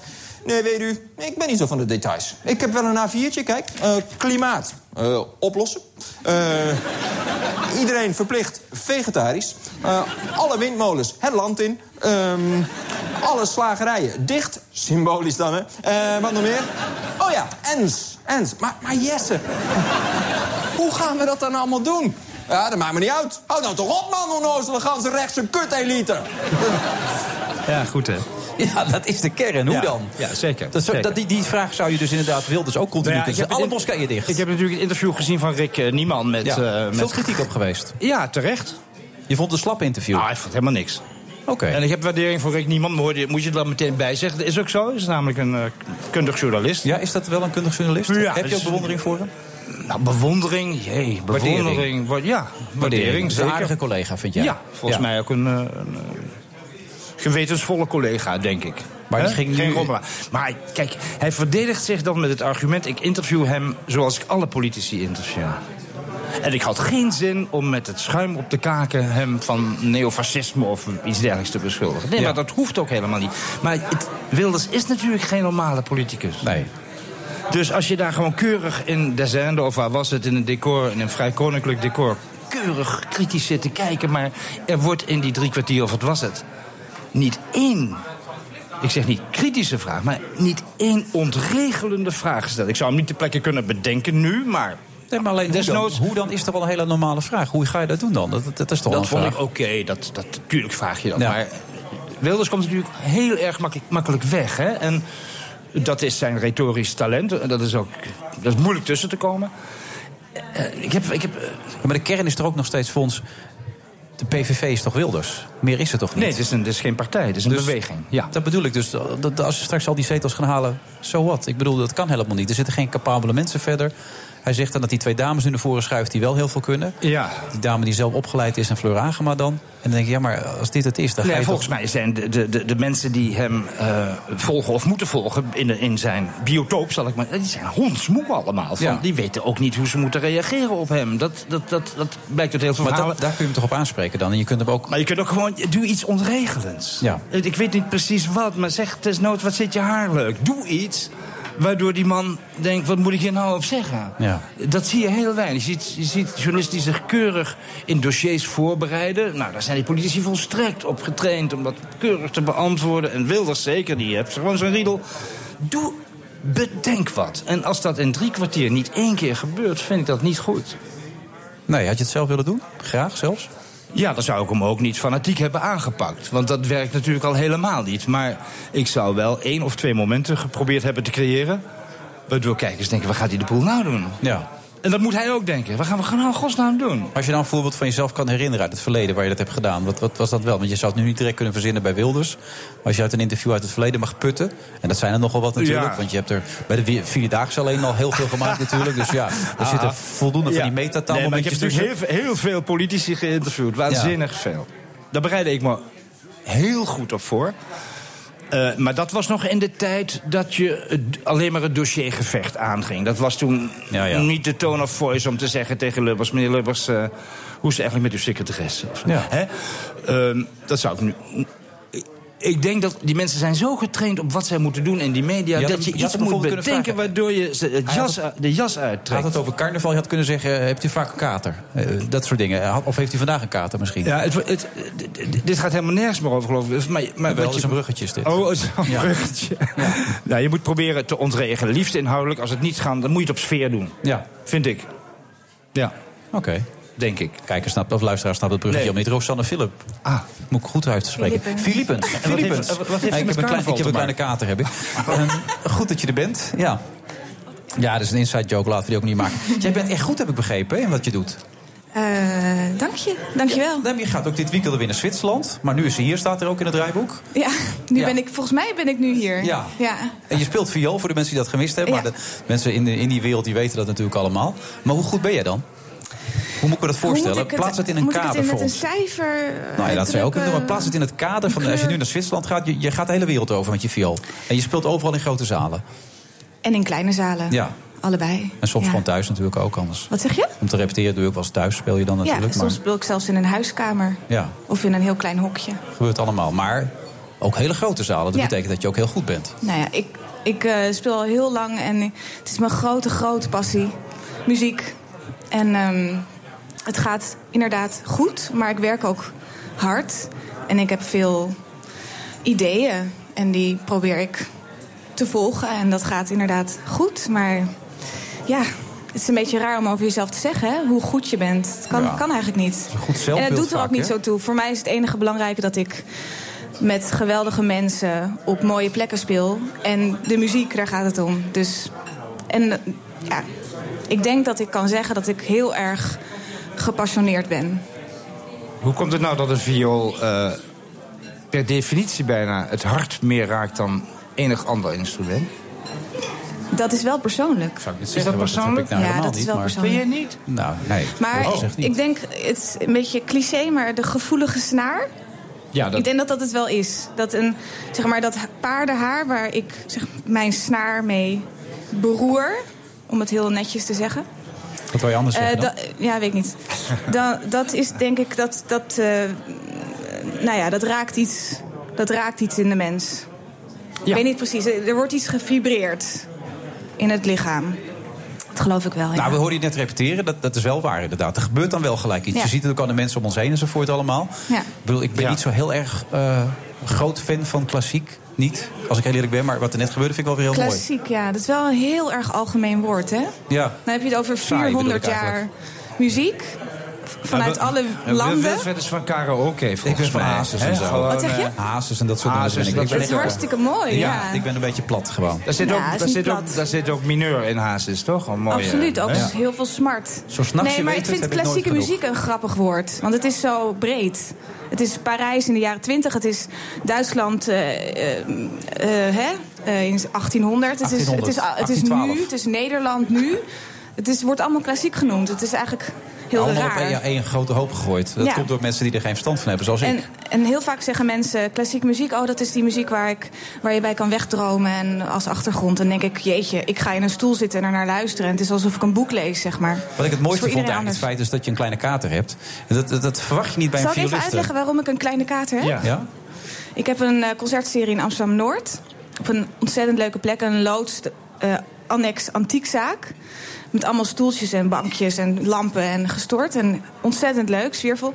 En daar programmeer ik mijn eigen eh, concerten. En ik leg de muziek uit. Dus niet Bach met een beat om het toegankelijk te maken... maar gewoon de muziek uitleggen om het toegankelijk te maken. En het werkt heel goed. En dat komt door de sfeer. En mensen krijgen hele goede rode wijn en hele mooie glazen. Vind ik heel belangrijk. is en dan daarna, komen, ja, dat is echt heel belangrijk. Want in de pauze van concert heb je vaak slechte wijn. Maar hier dus niet. Echt goede wijn. En het past ook bij het concert. Ook een past ook bij het programma. of zo erbij, of niet? Eh, altijd bijvoorbeeld, maar ik ben daar niet de expert in. Dat is weer een vriendin van mij van Waterloo Wijn, die doet dat. Ja. En, ehm, Is het laat geworden Het met die heet, wijn? eh, het is laat geworden. Ja. Het heet de Amsterdam Salon en we zoeken nog naar mensen die ons willen helpen met de kosten. Oh. Want de entree is gratis en het gaat in de hoed. Dus. Oké, Nou, hoe was gaan je nou- doen? was je nou? De website is theamsterdamsalon.com. Bij deze geregeld. Komt geld binnen. Maar je moet nu gaan spelen, roept iedereen. Ik weet niet waarom, Ja. maar is het echt noodzakelijk dat ze ook nog gaat spelen? Ik Ah, vind het interview zo leuk. Nou ja, het is niet anders. Nou ja, eh, Rosanne Philippens, eh, als dat zou kunnen. Ja. Van je nieuwe cd is dit, hè? Eh, ja, Ja. klopt. Ja, Ja, dat een staat in stukje Prokofjev. Ja, dit is geen gevoelige snaarmuziek. Dit is een beetje Gaan virtuoze toestand. Ja. Maar ja, We gaan ervan genieten. Geef alles. Vibreer. Hier, in de Sky Lounge. Rosanne Philippens, dames en heren. Geef een hartelijk applaus.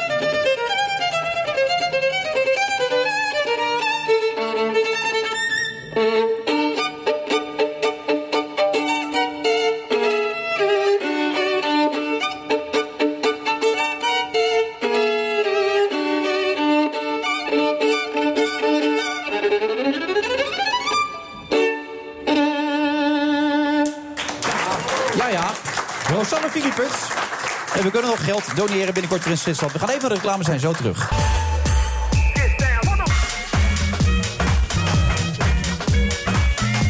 We zitten vandaag in de Skylounge van de Doubletree bij Hilton Hotel in eh, Amsterdam. 24 februari. En inmiddels aangeschoven bij ons aan tafel Liliane Ploemen, minister van Buitenlandse Handel en Ontwikkelingssamenwerking. En onze eigen politiek commentator Jaap Jansen. Hartelijk welkom allebei. Um, um, Fons de Poel, je hebt je uitstekend voorbereid op dit interview. Wat is nou het meest sprangende wat je onmiddellijk aan mevrouw Ploemen wil vragen? Naast het feit dat je haar naam nu weet. Dat wist ik wel natuurlijk, hè. Nee, die Ehm, voornaam, dat twijfelde je aan. Ja, Lilian of Liliane, dat twijfel ik even. Dat mag je alle twee zeggen. Het maakt mij helemaal niet uit. Waarmee de belangrijkste vraag onmiddellijk is Nou, gesteld. dan zijn we klaar. Ja. Bedankt mevrouw Ploemen, tot de volgende keer. Maar er zijn die dingen die al gelijk... eh, Ja, ja, ja. Limburgse, hè? Dus Klopt. uh, Maastrichtse. Ja, klopt. Zou je nou in een paar zinnen kunnen zeggen hoe het komt dat in die provincie zoveel mensen van God naar Geert zijn gegaan? Nou, eh, dat kan ik ja. Ehm, er zijn ook heel veel mensen niet naar Geert Nee, gegaan. tuurlijk. Laten we daarmee beginnen. Veel mensen hebben zich, denk ik, een beetje in de steek gelaten toen de KVP opging in het CDA. Want toen was die katholieke identiteit die raakte een beetje verloren. Dat was één. Twee, eh, er is wel een. van oudsher, en daar hou ik ook wel van. Een heel erg gevoel van. Zij daarboven, dat is de elite. Ja. eh, die kijken niet naar ons om. En ehm, eh, ja, dat zit wel een beetje in onze genen. Ja. Minderwaardigheid, een beetje dus, als ik dat zo hoor. Wat zeg je? Een beetje minderwaardigheidsgevoel dus ook. Nou, dat, zo kun je dat zeggen, maar zo zeg ik het nooit. Want Limburgers zijn heel erg trots. eh, op zichzelf, op elkaar. En natuurlijk is er soms wel een beetje dat Calimero-effect. Dit is een beetje de maar dat is wel lang geleden. Ja, de Eva Jinek-uitzending waar toen Jules Deelder er steeds doorheen ging zitten. Toen zaten die drie Oh, dames ja. namelijk ook over Limburg te praten. Ja, ja. En Jules Deelder alleen maar onzin riep hij de hele tijd. Eh, Jaap, even naar jou gekeken. Jij bent natuurlijk een expert op dit gebied. Als je kijkt naar mevrouw Ploemen de afgelopen vier jaar als minister. Hoe vind je er? Hoe heeft ze het gedaan? Nou ja, ik vond haar wel een verrassing. Want ze heeft eh, iets gecombineerd wat eigenlijk in Den Haag vaak taboe was in het verleden. Eh, buitenlandse handel en ontwikkelingssamenwerking. Dat mo- moest je heel ethisch scheiden. Ehm, ook in haar eigen partij, de Partij van de Arbeid, was dat niet altijd een, een enorme wens om dat te gaan koppelen. Zij heeft dat wel gedaan en met veel enthousiasme ook eh, vormgegeven. Dus ik vond haar wel een eh, verrassing. En eh, ik zie haar af en toe ook in de Tweede Kamer als eh, Bert Koenders vervangt. Want die is natuurlijk meestal in het buitenland. Ja, om op de foto en eigenlijk is ze ook een soort schaduwminister van Buitenlandse Zaken. Doet ze ook heel goed. Nou, alleen maar complimenten, mevrouw Ploemen. Maar als je nou terugkijkt op die vier jaar, dan zullen er ook wel dingen zijn waarvan u zegt, die had ik anders moeten aanpakken. Dat is niet goed gegaan. Hoe had u dat? Ja, kijk, dus het, ehm, als politici zeggen dan altijd... eh, ja, ik ben een beetje ongeduldig. Dat is een manier om niet te zeggen wat er eh, niet zo goed is gegaan. Eh, ik ben ook wel, ik ben wel een beetje ongeduldig. Oh, maar dat heeft me Heel niet zo in de weg gezeten. Nee. Ehm, ik had wel veel meer nog willen doen aan het tegengaan van belastingontwijking. Maar goed, daar zat de VVD ons natuurlijk toch een beetje in de weg. We zijn wel het eerste land dat belastingverdragen heeft onderhandeld opnieuw met ontwikkelingslanden, omdat we ze oneerlijk vonden. Met steun van de VVD, Frans Wekers toen nog. En dat is wel een voorbeeld voor de rest van de wereld. Maar helaas blijft de rest een beetje achter. Maar daar had ik best nog wel meer willen doen. Ja, maar daar heeft u het al zo druk gehad. En eh, dat zegt u zelf wel. Ik had wel meer willen doen. Ondertussen heeft u ook dat abortusfonds. Ja, het wordt een abortusfonds genoemd. Maar het is veel meer dan dat natuurlijk. Klopt, heeft u er ook nog even bij gedaan? We spraken uw woord voor. Die zei, ja, we hadden het al zo druk. En dan kwamen ze ook nog met dat aanzetten. Ja, er zijn eh, mensen op het departement die hebben de afgelopen weken alleen maar pizza en afhaaltaai eh, gegeten. Oh, en daar ben ik een fervent tegenstander van. Dat weet u misschien. Ja, ik ben van Nou, het ja. vullen of voeden principe. Oh ja, nee, maar ik ook. gezondheid is belangrijk. Ja. Nee, ik ook. Dus ik loop met enige regelmaat naar binnen en zeg ik... jongens, wel groente eten ook. Ja. Maar vervolgens ja, vraag ik ze van alles om te doen. En eh, ja, maak ik het een beetje onmogelijk om gezond te leven. Nou, dat is een reactie op bezuinigingen van Trump. Op in 40 arme landen, geloof ik, om Ja. aan gezinsplanning en dat soort dingen. En u, u, u wil dat met een fonds compenseren. Zo is het. Ja, en het heet She Decides. En kijk, het is een heel politiek besluit. Hè. Het Ja, is zeker. niet een bezuiniging omdat ze minder geld willen uitgeven. Het is een politiek besluit Ja. dat eigenlijk zegt... nou, eh, hartstikke leuk, eh, vrouwen en meisjes... maar wij zijn er even niet voor jullie. Ja. En dat was natuurlijk voor mij de reden om erin te stappen. Dus ik vind het een en heel klassieke sociaal-democratische eh, handeling, mag ik wel zeggen. De, Ja. Toch? Ja, Ja, nou ja, ik, zolang als Internationale kan solidariteit, dat soort woorden valt zelden nog. Maar dat herinner ik nog uit de jaren van de Nuil en zo. Dat is het toch een beetje, hè? Ja, en kijk, ik herinner me van dat ik heel klein was... dat ik al op de bres stond voor eh, meisjes- en vrouwenrechten. Want waarom waren wij zogenaamd minder dan jongens en mannen? Ja. En eh, dus het is wel goed om dan meteen iets te kunnen doen. Dus niet alleen maar te zeggen, god wat erg dat hij dat doet. Ja. Maar ik dacht, ja, dat kunnen we wel doen, maar we moeten gewoon in actie komen. Nou, tot zover de complimenten. Ja, nou ja, in deze tijd waar de PvdA het niet makkelijk heeft, Nee, dan kun je wel eens een beetje een opsteken gebruiken met z'n allen natuurlijk, toch? Ehm, optimisme is my middle name. Ja. Dus eh, maar geldt het dat is voor- toch leuk voor Geldt jullie. dat voor de hele partij? Of? Ehm, Hans niet Spekman voor is een iedereen. beetje boos namelijk op jullie. Die vindt dat jullie achterover hangen. Je moet er meer roos uitdelen, flyer en dat soort dingen. Wie vindt dat? Nou, Hans Spekman, die is woedend. Die zegt, ja, het is een luie boel allemaal hier. Nou, kijk, ik ben zelf partijvoorzitter geweest en dus ook campagneleider. En ik weet, kijk, soms moedig je vriendelijk aan. Soms moet je ze een beetje harder aansporen. Ja. Maar eh, ja, ik ben al eh, enorm veel op campagne geweest. En dat ga ik ook eh, blijven doen de komende weken. Maar dan moeten die anderen ook een beetje gaan aansporen. Zeker, Er maar zitten er een paar bij die doen helemaal niks op het moment. Nou ja, Zitten we ik- uit het raam te staren, ja, die, te zie, tellen. die zie ik niet natuurlijk, want ik ben voortdurend op pad met eh, rode jasjes en eh, rode rozen. Ja, want nou, even voor de duidelijkheid, het is meer dan een abortusfonds. Hè? Het is voor veel Ja, meer, hè? want anders denken gaat- mensen dat het daar Ja, gaat. nee, het gaat, het gaat over veel meer. Het gaat ook over kraamzorg. Het gaat over seksuele voorlichting. Het gaat over eh, anticonceptiemiddelen. Dus het, het is heel breed. Eigenlijk alles wat wij heel normaal vinden. Als je als meisje met een jongen naar bed wil, vraag je aan een vriendin of aan je moeder. Joh, hoe moet ik dat eigenlijk allemaal een beetje doen? Het is een beetje eng. Stuurt ze je naar de dokter of naar de apotheek.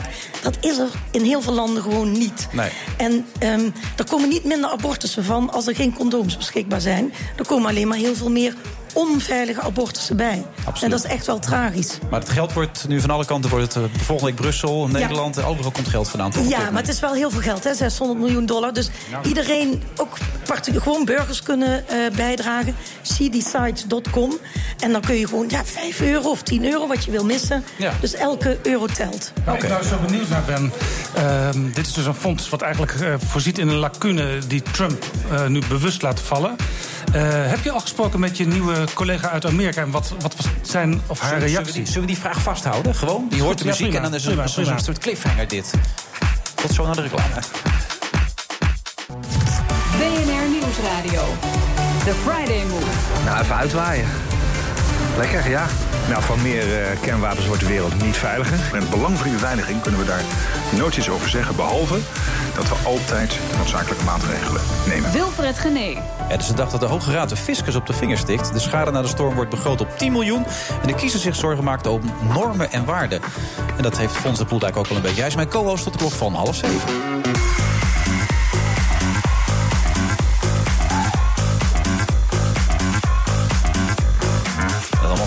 Lounge van de Doubletree bij Hilton Hotel in Amsterdam. Afgeladen vol altijd eigenlijk. Er zijn nog een paar plaatsen, maar dat wordt lastig, het wordt dringen. Maar u kunt nog steeds langskomen. Aan tafel nog steeds Lilian Ploemen, minister van Buitenlandse Handel en Ontwikkelingssamenwerking. Dat is toch wel vrij uniek dat het nu samen gaat, hoor ik net van verslaggever Jaap Jansen. En die gaat zo meteen een hele pittige vraag stellen.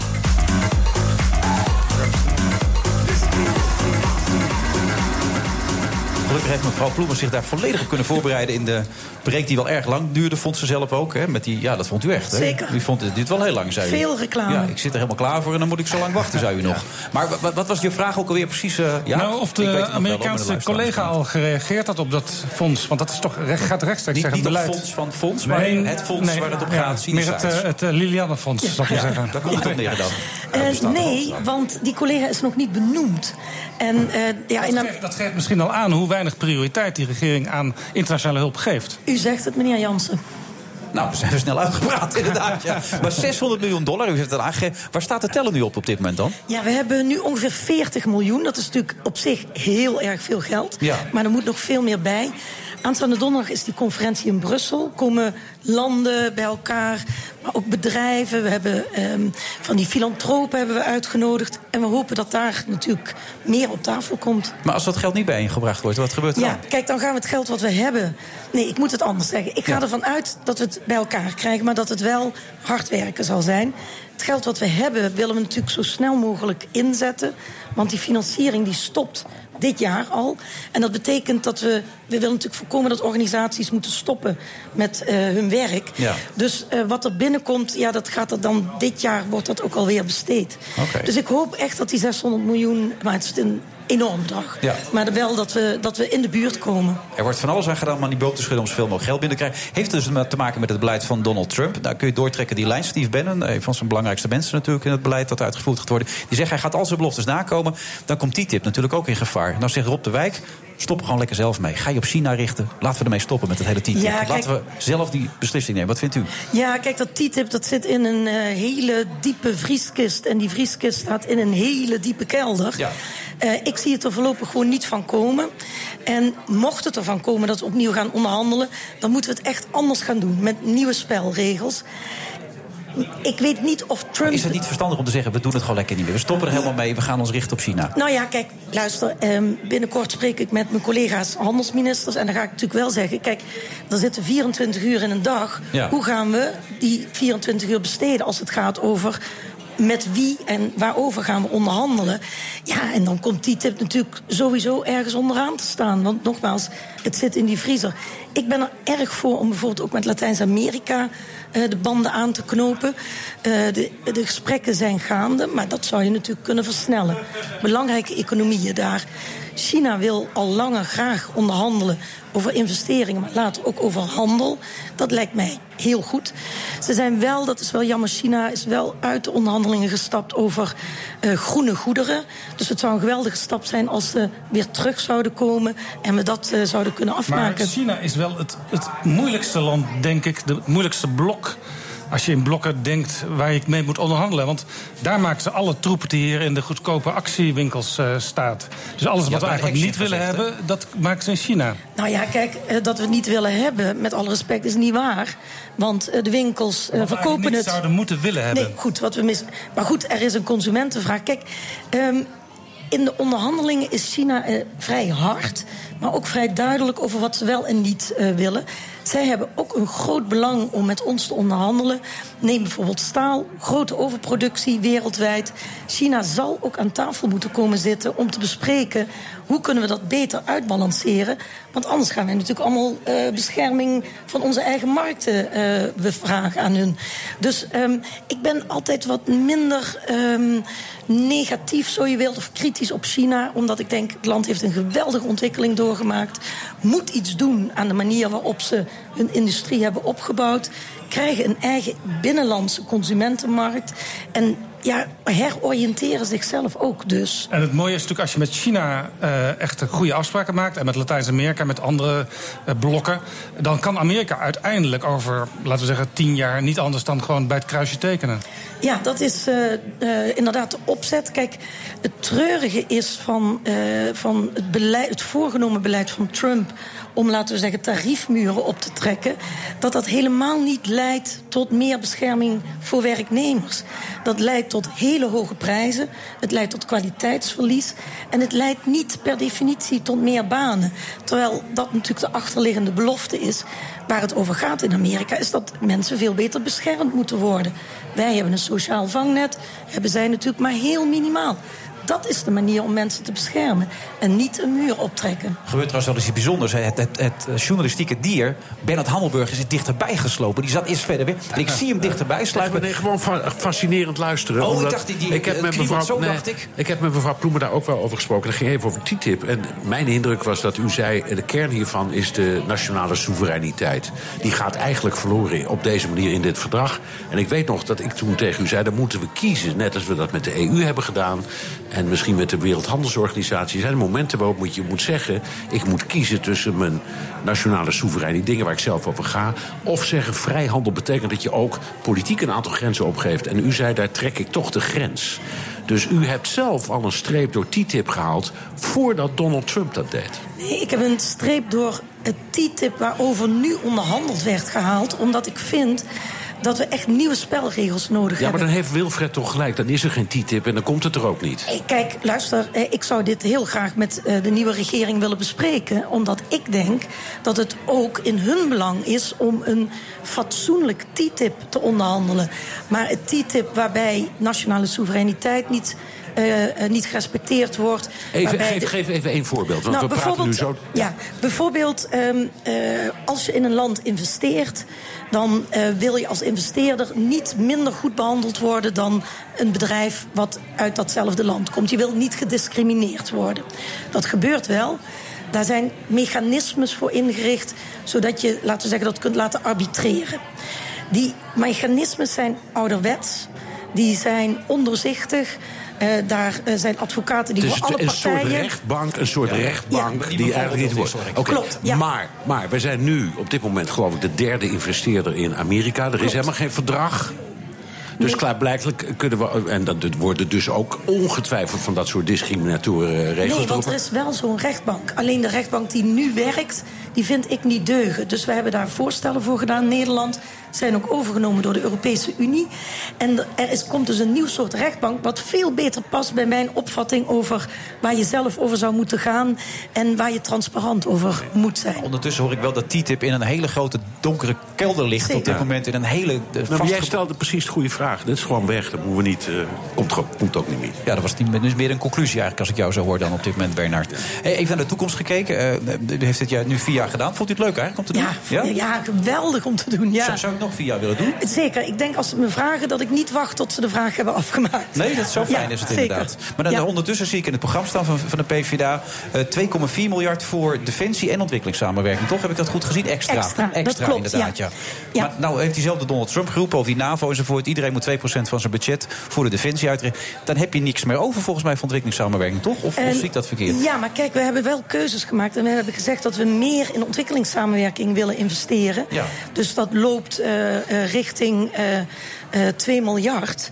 Eh, loopt dat op. En voor defensie willen we ook iets extra's doen. Want we vinden dat dat wel belangrijk is. Maar kom je wel op die staan voor 2% vrede- waar, waar de NAVO het nu over nee, heeft? daar Komen we, maar geen enkele partij in haar verkiezingsprogramma... tenzij ik er eentje over het hoofd heb gezien... Komt tot de 2% De SGP. Wij zitten wel heel laag met onze 1,17. Er zijn nog een paar landen die nog laag zitten, zoals Canada en België, dat ja, weet ik. Maar ons streven is natuurlijk ook om eh, richting het Europees gemiddelde te komen. Ja. Maar we zitten nu, Nou ja, jammer genoeg, ook laag met ja. ontwikkelingssamenwerking. Maar mevrouw Ploemen, of Lilian... Ja. Mag jij Ehm, gewoon Lilian zeggen? 400, eh, 400 miljoen erbij. Ja, weer, hè. Dat maakt nog niet eens goed met het geld wat de afgelopen tijd al weer wat bij is gekomen. Wat er uiteindelijk de afgelopen eh, zes jaar bezuinigd is op defensie. En als je naar eh, die 2% wil, nou, dan moet je inderdaad heel veel doen. Dat haalt alleen eh, van, de, van de partij die nu in de Kamer zit, de SGP. Eh, maar als je naar het gemiddelde wil, wat toch heel veel mensen, wat ook uw kabinet zegt. Eh, dan moet je toch zeker ehm, nou 1, 2 miljoen- mil- miljard erbij doen in de komende periode structureel per jaar. En als de Partij van de Arbeid er maar 400 miljoen bij doet, dat is veel te weinig. Dat, dan gaat het allemaal niet lukken. Ja, maar dat vindt de Partij van de Arbeid dan weer niet, dat dat te weinig Vindt u dat, is. zelf, vindt u dat zelf ook eh, niet te vind- weinig? nee, dat vind ik zelf ook niet. Omdat ik vind dat we veel meer moeten inzetten op Europese samenwerking. Eh, heel simpel, in gewone mensentaal gezegd, veel meer gezamenlijk inkopen. Waarom moet ieder allerlei specificaties op een duikboot, op een is doen? Defensie kan veel efficiënter als je veel beter samenwerkt in dan- Europa. laten we daar dan eens mee Maar beginnen. U heeft wel, en ook uw kabinet, uw minister Hennis, maar het ja, hele kabinet. Ik zit te wijzen naar Ja, de minister. Ja, dat is een beetje bij heeft wel gezegd, ja, we gaan uiteindelijk binnen tien jaar terug naar die 2% die we ooit in de NAVO hebben afgesproken. Dat is plechtig in Wales nog eens een keertje gezegd. En dit haal je bij lange na niet als, je, als de Partij van de Arbeid hier eh, mee gaat regeren. Ja, maar wat de Partij van de Arbeid dan heel verstandig doet... is dat we niet, dat we niet alleen investeren in defensie... maar ook in ontwikkelingssamenwerking. Ja, maar Want veiligheid Afspraak gaat... is afspraak, mevrouw Ploemen. Ja, maar goed, de afspraak is ook dat we 0,7% gaan besteden aan ontwikkelingssamenwerking. Die slag is u. Allebei doen, dank u wel. Maar u, u- u staat, op, u staat op de tiende plaats, hè? Nog net binnen Ja. de cijfers, zoals het nu lijkt, hè? Met Ja. die 12 virtuele zetels. Wie- wie- wie Ja, maar staat weet op de je- tiende plaats? De PvdA. Bij de PvdA, ja, Eh, op de ja, tiende plaats. ik zelf op de lijst. Ja, Ja. ja. op de tiende plaats. Oh ja, Ja. natuurlijk, sorry. Ja. Maar ik zeg Lionel Messi, rugnummer 10. Zo. Ja. ja, ik heb niet zoveel verstand van Willem voetbal, van maar... Rugnummer Ja, ik weet 10. daar niks van, mevrouw Ploem, eerlijk gezegd. Voetbal is niet mijn ding, maar dat schijnt een hele goede te zijn, toch? Of niet? Het zijn best goede spelers. En de ene is van vroeger en de andere is van nu. Maar hoe komt dat toch? Maar ik heb, ik- er wordt ontzettend gebest al jarenlang op die Partij van de Arbeid hè? In, in, in Nederland. Dat is een beetje modieus, denk ik. Want ze hadden best aardige ministers, volgens mij. Nou, hier zit er één. Ik, ga, ik ben Dijsselbloem, ook geen Dijsselbloem, verkeerde. goed. Timmermans, Koenders. Timmermans vond zichzelf sowieso ook goed. Timmermans vindt ik, zichzelf maar ik vind goed, Timmermans ja. ook een bevlogen man. Ja, Hè? ja. Dat mag, hè? Zo is het. Dus mag jij eigenlijk hadden ze best aardige ministers, of goede ministers. Waar wil je naartoe, Fons? Nou, de muziek is er. Dat het, de- oh, moet Ja. ik stoppen? Dat het zich maar niet loont. Nee. Op geen enkele manier. Maar wie weet, hè, net als de vorige keer met Samson... dat Nee, opeens dat de gaat niet meer. comeback Dat kid... gaat niet meer, dat gaat nee? niet meer. Nee. U denkt wel, mevrouw Bloemen? Zeker, dat kan eh, dit keer ook weer absoluut. Ja, kan ook niet, hè? Eh, heel veel mensen hebben nog niet eh, hun keuze bepaald. En dat gaan ze nu de komende weken natuurlijk doen. Dus eh, de kansen liggen voor het oprapen. Oké, en ondertussen blijft u ook nog bezig met CD Sites. Ze moeten veel geld voor ophalen. Gewoon naar de website toe gaan. Heel graag. Geld doneren. Caritatieve instellingen. Rijke mensen. Hele rijke mensen. Verschrikkelijk rijke Dat mensen. tientje telt. Goed doel, een heel goed doel. Dat Ja. meen ik echt. Dankjewel. Goed, goed dat u er was. Graag gedaan. Bedankt. En succes. En eh, wij zien zo meteen elkaar eh, weer. Eh, Althans, Fons en ik. Jaap blijft ook nog even zitten, geloof ik. En Oscar Hammerstein schrijft zo meteen ook aan. Tot zo.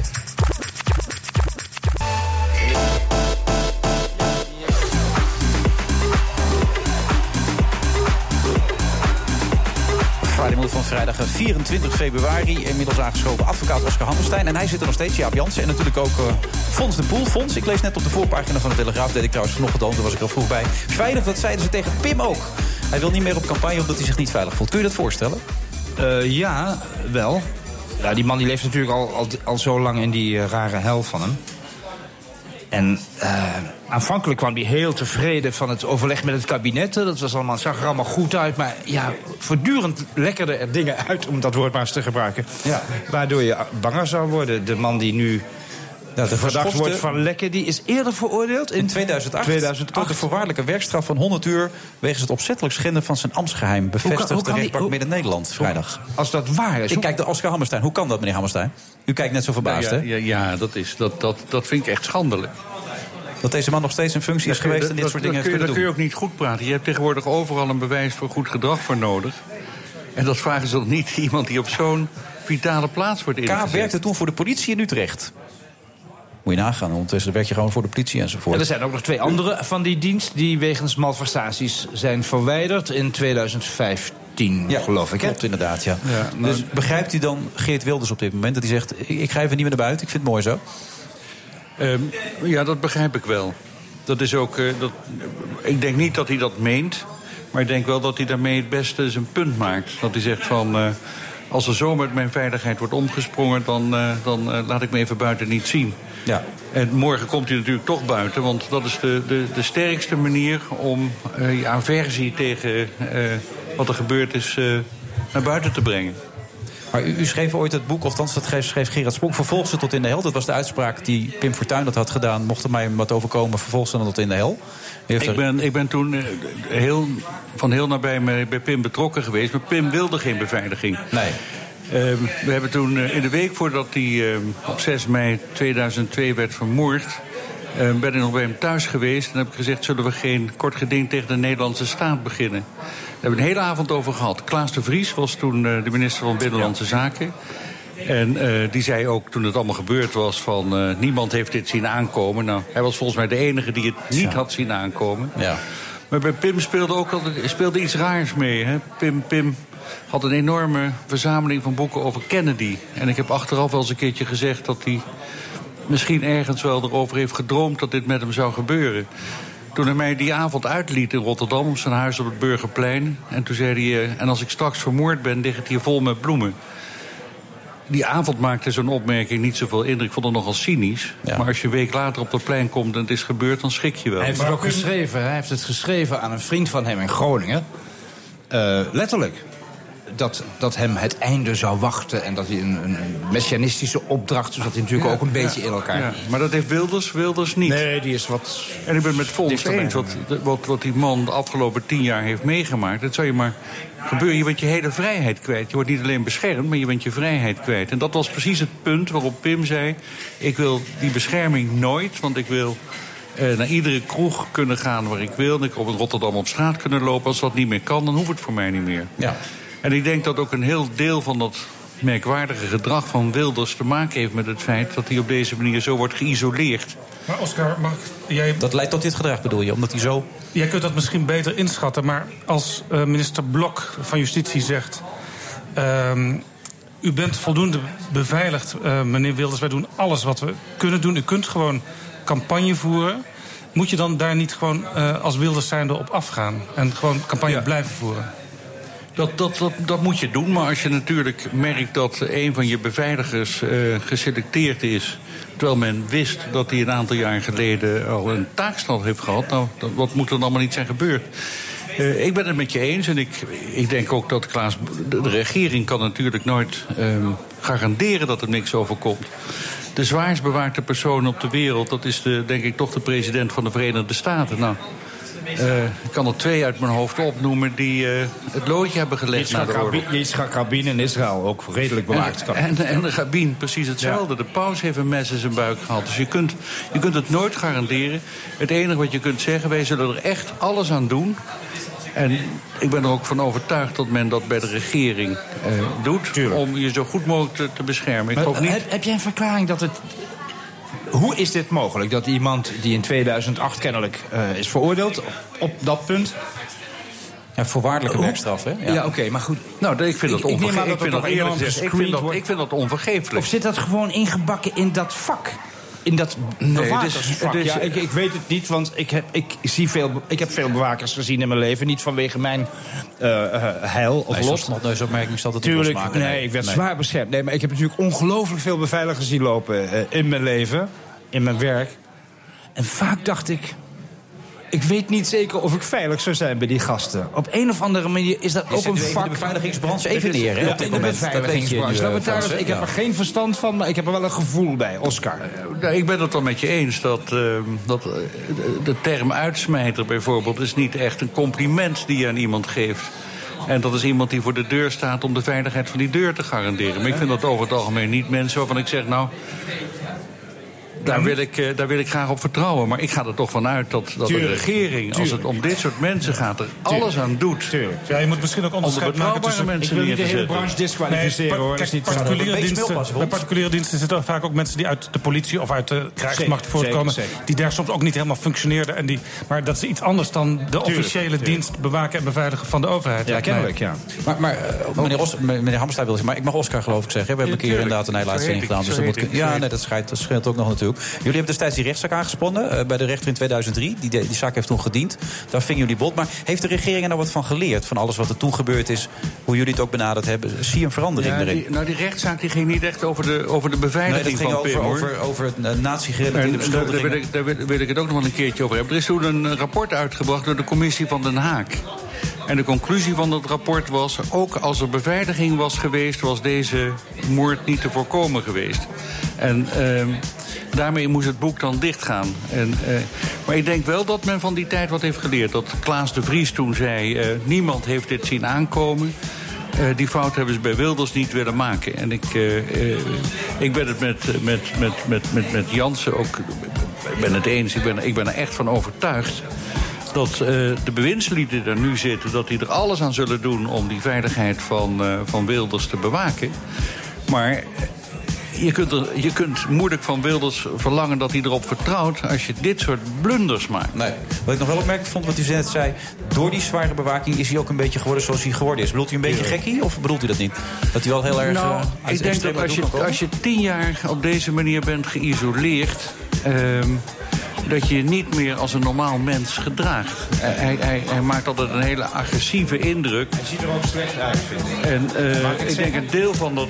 Van dat Mag je zeggen hoor. Ja, dat mag je toch wel zeggen. Ik, vind, nou ik, vind, ik vind dat hij altijd een erg onvriendelijke indruk maakt. En dan denk ik, ja... Misschien heeft dat er wel mee te maken. Want het, was vroeger, het, het, het schijnt een hele geestige, vrolijke vent te zijn. Nou, dat herken ik. Ik ken hem niet persoonlijk, maar op de televisie en in zijn optreden herken ik dat niet. En dan denk ik wel, misschien dat dat daarmee te maken heeft. Ja. Het zou je maar overkomen dat je s'avonds niet eens weet waar je slaapt. Ja, het is verschrikkelijk die gedachte inderdaad, ja. ja. Nou, het zijn weer eh, roerige tijden. Ik ben benieuwd wat dat gaat doen met, eh, met de uitslag uiteindelijk van de verkiezingen, Jaap. Want ik Ja, bedoel, over eh, die campagne gesproken, mag ik heel even reclame maken voor een programma waar we komende week aanstaande maandag mee beginnen. Twee programma's. Om ha- half tien s morgens heb je BNR Campagne. Een half uur met eh, onder andere Laurens Boven bij Bas van Werven. Eerste gast daar maandag is eh, Halbe Zijlstra van de VVD. En ik mag smiddags bij Jurgen Rijman aanzitten. eh, tussen twee en drie in Ask Me Anything. Iedereen kan bellen, iedereen kan twitteren. En de eerste gast daar is eh, lijsttrekker Toenahan Kuzu van Denk. Zo! Ah, mag ik er ook bij zitten dan? Je Oh, bent welkom. Daar wil ik Ja, bij zitten. Je mag erbij. Van mij, Ja? mij mag je erbij. Nou, mag ik Kom maar. thuis blijven? Ja. Meneer Hammerstein, bedankt. Oscar. En we zien elkaar snel weer. Uh, Jaap, jou, jij ook natuurlijk. En Vond blijft er even zitten. Het laatste half uur gaan we over de Oscars praten. Tot zo. BNR Nieuwsradio. The Friday Move. Ik heb gezegd dat ik het zeker voor het onzekere neem. Mag ik ook even één zin uitspreken? Kijk, ik zeg altijd, ga nou naar het Centraal Planbureau. Laat je gewoon je programma doorrekenen. Heel veel succes. En ik sluit de vergadering. Wilfred Genee. Wie alweer gaat er dit jaar vandoor met de felbegeerde Oscars?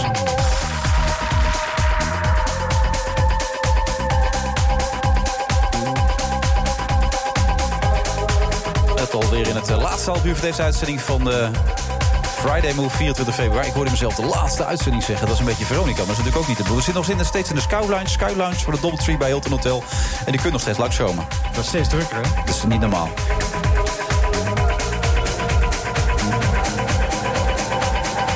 Zometeen alle aandacht voor de Oscars. Maar eerst even aandacht voor het uh, eerste grote lijsttrekkersdebat... dat zojuist heeft plaatsgevonden op Radio 1. En dat blijkt toch Henk Grol een beetje de boksbal van andere partijen te zijn geworden. Dat de partij de AOW-plannen deze week niet goed kon uitleggen... dat wordt ze flink nagedragen. Laurens Boven, er is zelfs een woord voor bedacht, begrijp ik, hè? Jazeker. Kroemer. Dat is het nieuwe woord. Kroemer. Dat kwam van Kees van der Staaij. Die had het op een bepaald moment over de, vijf, de, de, de AOW-plannen van... SP en 50PLUS en bedacht toen het woord kroemer. De combinatie van krol en roemer. En wat, ik heb ze leuk gehoord, uh. Wat zeg jij? Ik heb ze leuker gehoord, maar ga door. Ja, sorry hoor. Ja. Nee, dat kan jij je, had er misschien, je had er misschien bij moeten zitten. Dat hè? zal het zijn geweest, ja.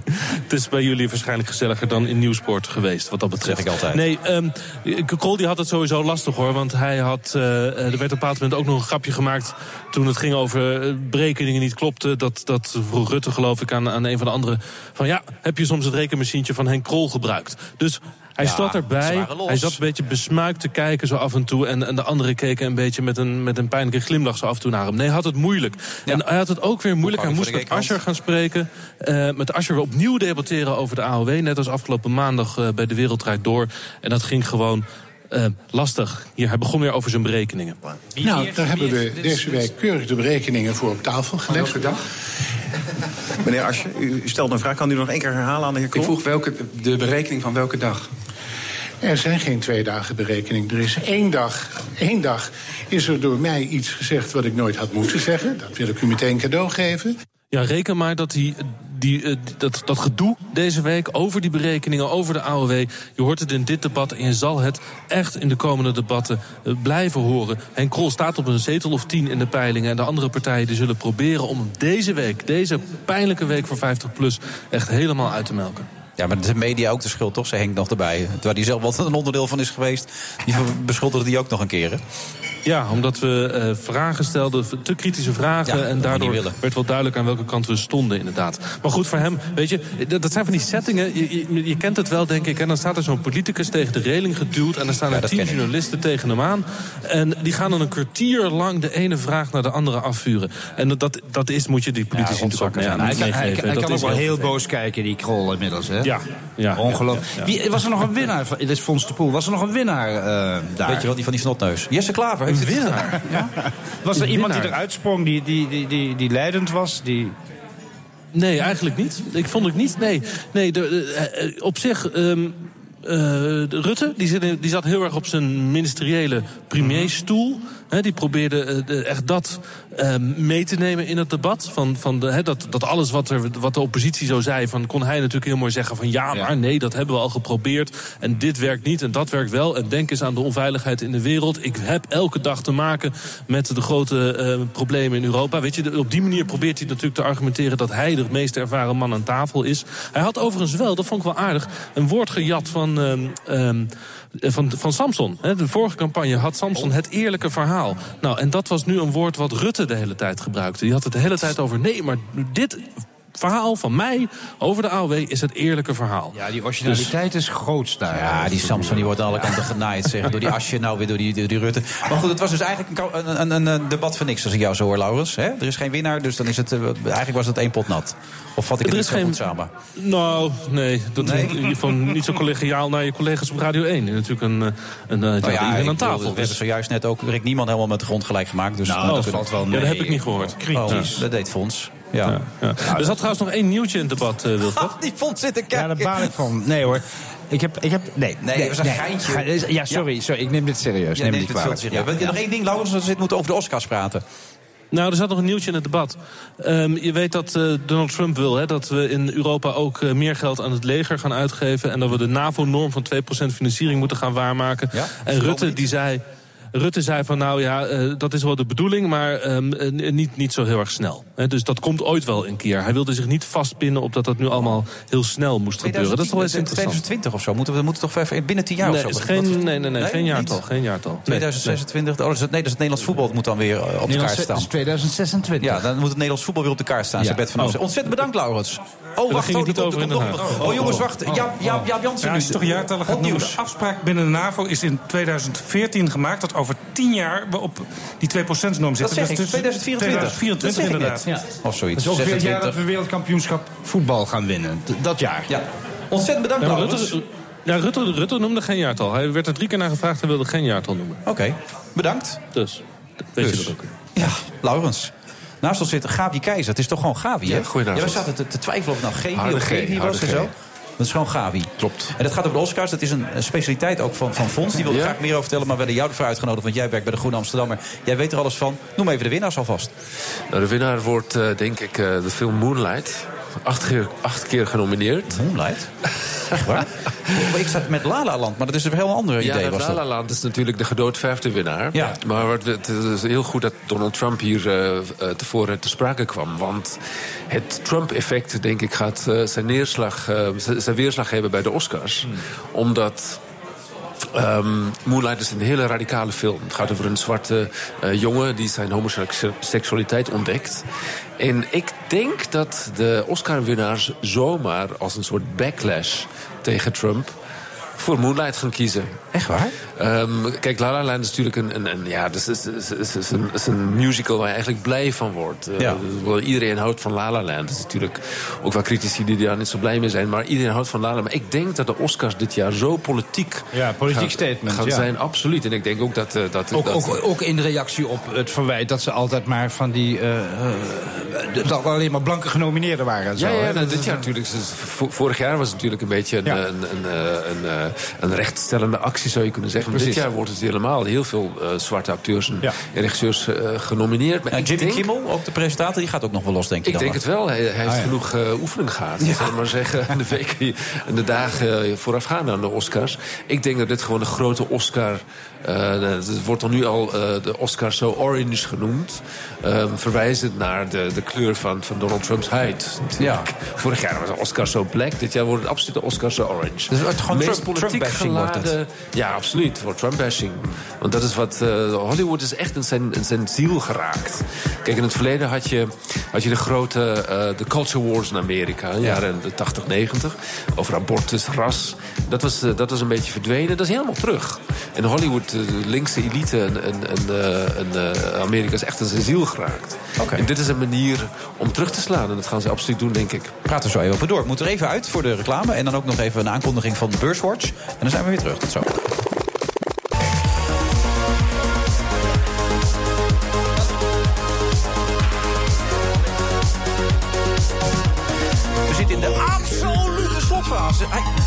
Zo lekker uit, hoor je dat? De absolute slotfase van deze uitzending van de Friday Move. Dat heb ik echt wel eens beter gedaan, moet ik zeggen. Maar goed, dat maakt niet uit. We proberen hem later nog een keer. Nog steeds bij de gast Fons de Poel. We gaan even bij Beurswars luisteren. René de Moussie, wat gaat er gebeuren? Ik vond hem overigens wel goed klinken, hoor. Nee, hij kwam niet uit mijn hart deze Nee? keer. Nee. Hij vibreerde niet zoals bij, dat, bij die violisten zo straks. Nou, Oké. Die nou, vibreerde echt. eh, ik ben benieuwd niet. straks als je nog een keer oefent eh, hoe die gaat klinken. Ja. Ehm, en eh Beurswatch gaat in elk geval goed klinken. We gaan het hebben over de aandelen van de afgelopen week. Natuurlijk, we kijken naar Unilever Kraft. Werd een week geleden ongeveer aangekondigd. Een weekend later alweer ehm, werd duidelijk dat die deal niet doorging. Nou, wat doet dat voor beleggers? Hè, dat Unilever niet eh, in een overnamefusie komt. We kijken ook naar andere aandelen die deze week met eh, nieuws kwamen. En natuurlijk, beleggen is toch uiteindelijk vooruitkijken naar eh, welke aandelen het slecht en goed hebben gedaan. ING heeft afgelopen week niet goed gedaan, moet ik zeggen. En Ja, ja, ja. ja, ja, het spijt me. Ik, ik zou ook anders voor jou willen, maar het is niet anders. Ja, en eh, we kijken ook vooruit voor de rest van de week. En dat ga ik doen met Loege Schilder van CareIS Vermogensbeheer... en Wim Zwanenburg van Stroeven en Lembergen. Top, over een minuut of tien, dan zijn jullie aan de beurt, mannen. Eh, de aanstaande zondag dus de 89ste keer weer de Oscars. En nog steeds bij ons aanwezig Gabi Keizer met een harde G van de Groene Amsterdam. Jij zei net tegen mij, die Groene Amsterdam die is goed, hè? Ja, Ja, dat vind ik het, het beste eh, ja, journalistieke product van Nederland... als het gaat om achtergronden, essays, dat soort dingen. Ik begrijp die Trump en die, en die Wilders dan weer iets meer. hè, Dat elite-achtige wat je... Maar het is echt goed. Nou. Goede achtergronden, goede verhalen. Ja, ik maak nu een serie over door Europa en dan eh haal ik heel veel... Nou, waanzinnig goede verhalen. Echt zo goed. Oké, nou gaan we goed door voor het natuurlijk. compliment. Ja, lekker bezig. En dan gaan we naar zondag toe. Jij zegt Ja. al de Mo- Moonlight, hoe heet die? Moonlight, ja. Ja, Moonlight die gaat het eh, winnen. Al was het al statement. Hoe zit het dan met de acteurs? Eh, komt er ook Ja, nog een beste- statement uit voor of niet? Nou, nee, ik denk het niet. Het is het beste acteur, eh, de aantal genomineerden. Casey Affleck, geweldige performance in Manchester by the Sea. Andrew Garfield, een interessante film van, van Mel Gibson. Ja. Hacksaw Ridge, een hele rauwe oorlogsfilm. Die is ook een hele pa- paar keer genomineerd. Ehm, Viggo Mortensen, nou, dat kunnen we vergeten, saaie film. Ehm, eh, Ryan Gosling, hoofdrolspeler van eh, La La Land. Ja. Maar de winnaar in helemaal terecht is Den- Denzel Washington. Oh, dat is nu al geregeld ook. Voor zijn eh, Ik ze performance. gewoon allemaal, Ah, eh, kan, kan, kan niet anders. Het is een geweldige performance. Denzel Washington kennen we natuurlijk. Ja, fantastisch speelt een, eh, een vader in eh, een film, eh, toneelverfilming Fences. En eh dit is absoluut de performance van, van het jaar. Hij is fenomenaal in deze rol. Vader aan lager wal geraakt. Het eh, hij speelt een vuilnisman in San Francisco. Eh, een conflict met zijn zoontje.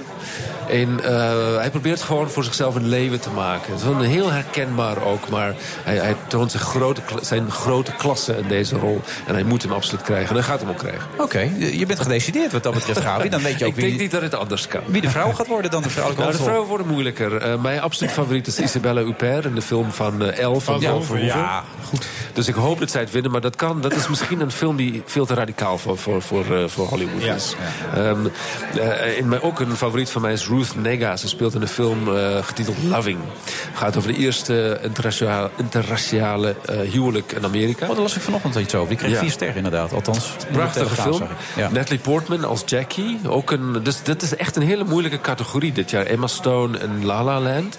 En dan Meryl Streep en de saaie rol. Dus die kunnen we vergeten. Maar ja, ik Meryl denk... Streep staat er ook heel slecht op bij, eh, bij, Maar- bij, bij, bij, precies, bij Trump. Precies, ik Dus die denk moet dat, het er juist weer wel worden Maar ik natuurlijk. denk dat we, wat er gaat gebeuren is dat de leden van de Academy... die Meryl Streep is natuurlijk een klassieker om, Ja. om te winnen... dat ze haar gewoon de- dat beeldje geven. Alleen al vanwege die al- belediging, toch? Alleen al vanwege Als die belediging. Ja. Politiek circus geworden, En ja. de mogelijkheid dat ze weer zo'n prachtige speech kan geven. Fantastisch, Zoals- man. Ja, zoals ja. de vorige keer tegen, tegen Trump. Maar ik hoop het eigenlijk niet, want zij verdient het niet. Dus ik hoop dat eh, Isabella Huppert dit vindt. Je bent streng, Gabi. Je, je zit- nou ja, je bent heel uitgesproken. ik denk dat ze jou beter gewoon die verkiezingen kunnen... Je, je weet precies waarom, hoe en wat, hè? Ja, die Nee, Groene ik voorspel- Amsterdammer ik goed geïnformeerd. Ik voorspel ook maar, jongens. Dus, Nee, eh, maar je hebt er wel een echte gevoel bij, merk ik aan je. Ja, absoluut. Natuurlijk. Het film is mijn ding. Dus ik, ik, ik vind het ook wel fijn dat... ehm, eh, het is een heel sterk jaar dit jaar voor film. Dus het, klinkt heel gek. Hollywood denken we altijd van... Ja, allemaal die oppervlakkige films. Maar het is echt een sterk jaar. Met ehm, eh, echt filmisch, eh, fil- films met filmische kwaliteiten. En Moonlight is ook de beste film het jaar? Het beste wat er uitgekomen is? Mijn e- eigen favoriet is Arrival. Het is een Arrival van, van de Canadese regisseur Denis Villeneuve. Ehm, het is een science fiction film. De filosofische film is mijn eigen, eigen persoonlijke favoriet. Maar eigenlijk, dat is, dat is, ook, dat is een beetje, beetje te moeilijk voor, voor Hollywood, denk ik. Maar dus, eh, Moonlight is ook filmisch inderdaad. Het is, is een film die je in, de- in, het filmhuis kan gaan zien. Dus de- daarom zeg ik dat het een heel sterk jaar dit jaar is. Het is niet films gemaakt door, door grote studio's, voor groot publiek. Het is echt, eh, echt, een, echt een kwaliteit dit jaar. Geweldig. Maar denken jullie trouwens dat Trump daarmee zit, al die statements die gemaakt worden? Vindt hij dat erg? Ja, natuurlijk. Als je leest over hoeveel hij van zichzelf houdt, dan kan het niet anders. Ja, nee, dat kan niet. En hij is ook een showman natuurlijk, toch? Hij houdt zoveel van zichzelf dat hij volkomen ongevoelig is voor dit soort dingen. volgens Denk je dat echt? Ja, dat Narcist die ja. zo- Ja, anders zou hij die carrière nooit geschreven hebben. Ja, ik weet het niet. Als je, als je een beetje empathisch vermogen hebt, ga je niet zo'n carrière schrijven. Maar hij is toch eh, iemand van de televisie, toch? Een showman. Ja, oké. En de Het is showman is toch iemand die is, houdt Het is van... buitenkant, het is een ongelooflijk narcisme. Ik, ik- Maar dat is een mooi. Wat, dus als je op tv komt, dan heb je dat heel sterk in je. Dat wil je eigenlijk zeggen. Ja, ik denk het wel. Je, eh, als, je, als je acteert, hij is een absolute rasacteur, denk ik. Dat Ja. kan niet anders. Maar als je op tv komt, acteer je dan bij sta- standaard? Of is het alleen... Kijk, als je naar de fonds kijkt bijvoorbeeld... en ik kom ook op tv, zijn wij ook acteurs dan? Ik denk het wel, dat kan niet anders. Ja? We, we zijn een beetje aan het acteren hier nu, of niet? Ja, maar hier staan... Nou ja, er staat zo'n heel klein kutkamertje daar. Oh, Nee, je hebt gelijk. Dat is, iets, dat is ja. iets minder, denk ik. Dat is iets Ja. minder. Maar ik denk, kijk, kijk Trump met zijn, met zijn show The Apprentice. Het is iemand die op televisie komt. Dus als je op televisie komt, dan, dan kijk je toch wat, wat, de, wat de critici over je te zeggen hebben. Ja, hoe gevoelig ben jij er nog voor na zoveel jaar? Nu je 61 bent. ik ben er nooit gevoelig voor geweest. Ah, nou Ja, toch, ik je hebt net die SS... Wat zei je nou? SS? Ja, maar dat, ja, ja, maar dat, dat was vond, je? ik, vond ik toen al helemaal niet... Dat, dat onthoud je wel. Ja. Maar dacht je dat ik daarmee zat? Je hebt nooit iets van, ook wat ik je net voorlas... dat je als een pedante ijdeltuit wordt neergezet met rare opvattingen. Nee, dat maar vond ik wel... raar, omdat die man vervolgens schreef dat het een heel goed gemaakt programma was. Dus dat vond ik raar. Dat je En dat, is schrijft irrelevant. De grote Fons de Poel show als het over, over de Vierdaagse gaat. Hij doseert als een juf Maar dat aan een stel interesseert- ja, maar kleuters. dat interesseert me geen... Dat interesseert... Nee, maar jou Ja, maar wel. we, we moeten ook niet Maar jou, maar jou wel, eh Wilfred? Ja, dat wordt nooit over mij geschreven, dat soort dingen niet. ik krijg kom alleen nou. de positieve Ja, recensies. lul toch gewoon. Nee, maar ik meen ik serieus. meen, ik serieus. Ik, ik, Ja. ik, je bent zo goed als je laatste uitzending. Dat was lang aan de uitdaging. Ik heb ongelooflijk veel mooie dingen mogen doen. Goed gedaan, denk ik. Maar En, ieder eh, mens ja. vindt het, als het heel heftig is... Gabi, ieder mens is toch gevoelig op een bepaald punt, of niet? Ja, we moeten ook niet vergeten, we hadden het over Trump. Psychopaten niet, hoor. En, en, Nou, in Amerika, is, is, eh, in Amerika is, is het leven veel meer een, een, een show dan bij ons. Hè? Ja. Ik bedoel, dat is, iedereen is eigenlijk een acteur daar, als je, als je mensen ontmoet. Ja. het, is, het is heel erg een show. En, en Trump is daar gevoelig voor. Hij, hij, hij, hij wil weten dat, dat Ja. mensen hem goed vinden. Ja. Als, als, als een showman. Oké, nou ik ben heel benieuwd of het allemaal een beetje uit gaat komen, Gabi. Want daarmee stijg je natuurlijk ook hier op de ranglijst van de deskundigen... die in dit programma zijn geweest als het over de Oscars gaat. Nou ja, die kan ook een radicale mening hebben. Dan gaat het totaal de verkeerde kant op. Dus. Ja, dat vinden wij ook leuke radicale mening natuurlijk allemaal. Fons, je bent bezig met een aantal dingen. Je noemde het al, eh, in Europa nu ook weer.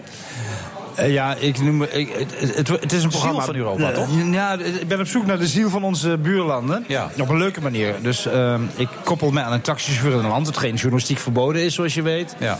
Maar dat vind ik leuk. En Dat dan las krijg ik ook in die column inderdaad. Ja, dus dan vind je toch weer krijg dat ruzie mee, had. Ja. word ik dronken mee, er gebeurt van alles. Ik eh, zit in een raar hotel dat iets vertelt over dat land. Ik vertel het nodig over de geschiedenis van die landen. En uiteindelijk denk je na 40 minuten, goh, hoop ik dan. Eh, zo had ik nog nooit naar Hongarije gekeken of naar Duitsland. Dat is eigenlijk, en het is, een beetje, het is redelijk gemonteerd als een, eh, een prettig bruistablet eigenlijk. En eh, ook behoorlijk, ja. Maar ook wel met redelijk wat inhoud. Maar speels, leuk. Nou, dat is de manier waarop ik graag televisie maak. En dat ga je nog een hele tijd blijven doen. Waarom val je nou stil? Ik ben pas ja. 61 man. Nou, ik ga door tot, tot, tot ik erbij neerval. Nou dan, dat, we hebben net Bernard Hammelburg Ja, hier ik, maar ik, ik wil even nadenken hoe lang nog. Maar dat, dat zal toch nog wel een jaar of 15 zijn, denk ik. Dat denk ik ook wel. Ja. Het beste gaat nog komen, denk ik, als ik jou zo eh, Nou, in kan schatten. En ga je ook nog, vast. Ga je nog nummers vast. opnemen ook? eh, leuke hits en zo over NEC? Eh, nou, dat was vreselijk. Dat was met Jochem van Gelder. Nee, Ja. ga je dat nooit niet laten horen. Niet, la- we hebben het wel, toch? Of nee, niet? weg ermee. Dat is zo'n ongelooflijk waardeloos kutliedje. Nee, weg, weg, dat we... Nee, dit moeten we inderdaad niet doen. Nee inderdaad. joh, Dit hou is... op. Dat was werk. Daar ben ik ingeluisterd bijna. Oké. Zo'n slecht liedje. Maar goed, ik ben wel erg voor NEC, zoals je weet. Ja, heel Ja. duidelijk. Kom je nog een keer langs bij VI ook? Eh, vind ik erg leuk. Ik vond het wel lastig hoor. De vorige keer ging het voornamelijk over masturberen. Ja, zeker 10 minuten lang. Ja. Het, ziet een zitten leuke uitzending. Ja, dat is verder geweldig. Ja, nee, je, had, je had drie broers natuurlijk. Of twee broers heb je? Hoeveel broers had je? Heb je ook? Nee, ik ben de jongste van acht. eh, Ja, groot- zoiets was het, ja. Groot gezin. Dus er zal ook wel eens gemasturbeerd zijn. Maar ik heb het toen niet aan je gevraagd. Ga ik nu ook niet doen. Ik ga je bedanken voor je ik wil het aanwezigheid hier. voor me houden. Ja. Ja. nee, doe dat vooral inderdaad. Ja, vier huwelijken, dat weten we genoeg. Ehm Gabi Keizer, ook ontzettend bedankt. Goed dat je er was. Nee, ik ging niet over masturberen bij jou beginnen. Ik zag het aan in je schrok, hè? Ja, ja. We gaan er weer op niveau uit, dames en heren. Volgende week een nieuwe aflevering van The Friday Move. Tot dan. Ik heb gezegd dat ik het zeker voor het onzekere neem. Kijk, ik zeg altijd, ga nou naar het Centraal Planbureau. Laat je gewoon je programma doorrekenen. Dan denk ik, het is verkiezingstijd. En je hebt aandacht nodig voor je partij.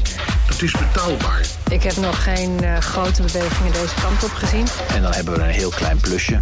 50PLUS heeft gelijk, dat kan. Dat is een zo kortzichtige eh, manier om je voor te bereiden op verkiezingen. Daar heb ik eigenlijk weinig woorden voor. Nou, even uitwaaien.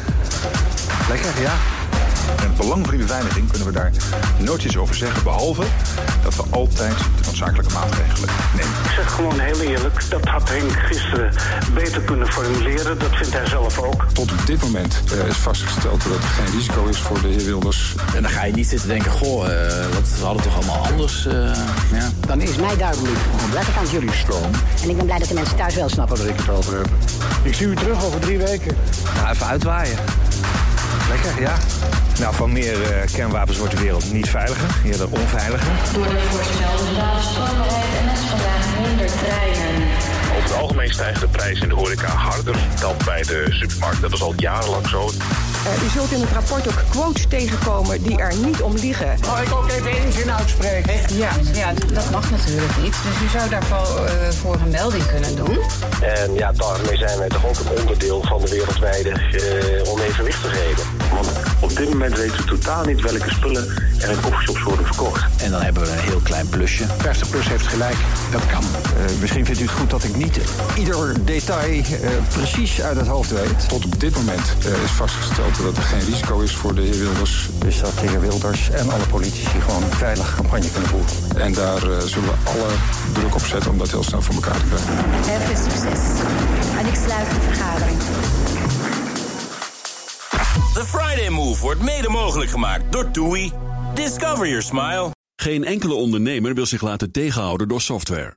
U bent ambitieus en wilt groeien. Codeless vernieuwt, bouwt en onderhoudt software die altijd perfect aansluit op uw unieke bedrijfsprocessen. Zodat u de beste software heeft voor uw bedrijf en ambities. Nu, morgen en over 30 jaar. Kijk op slimsoftwarenabouwen.nl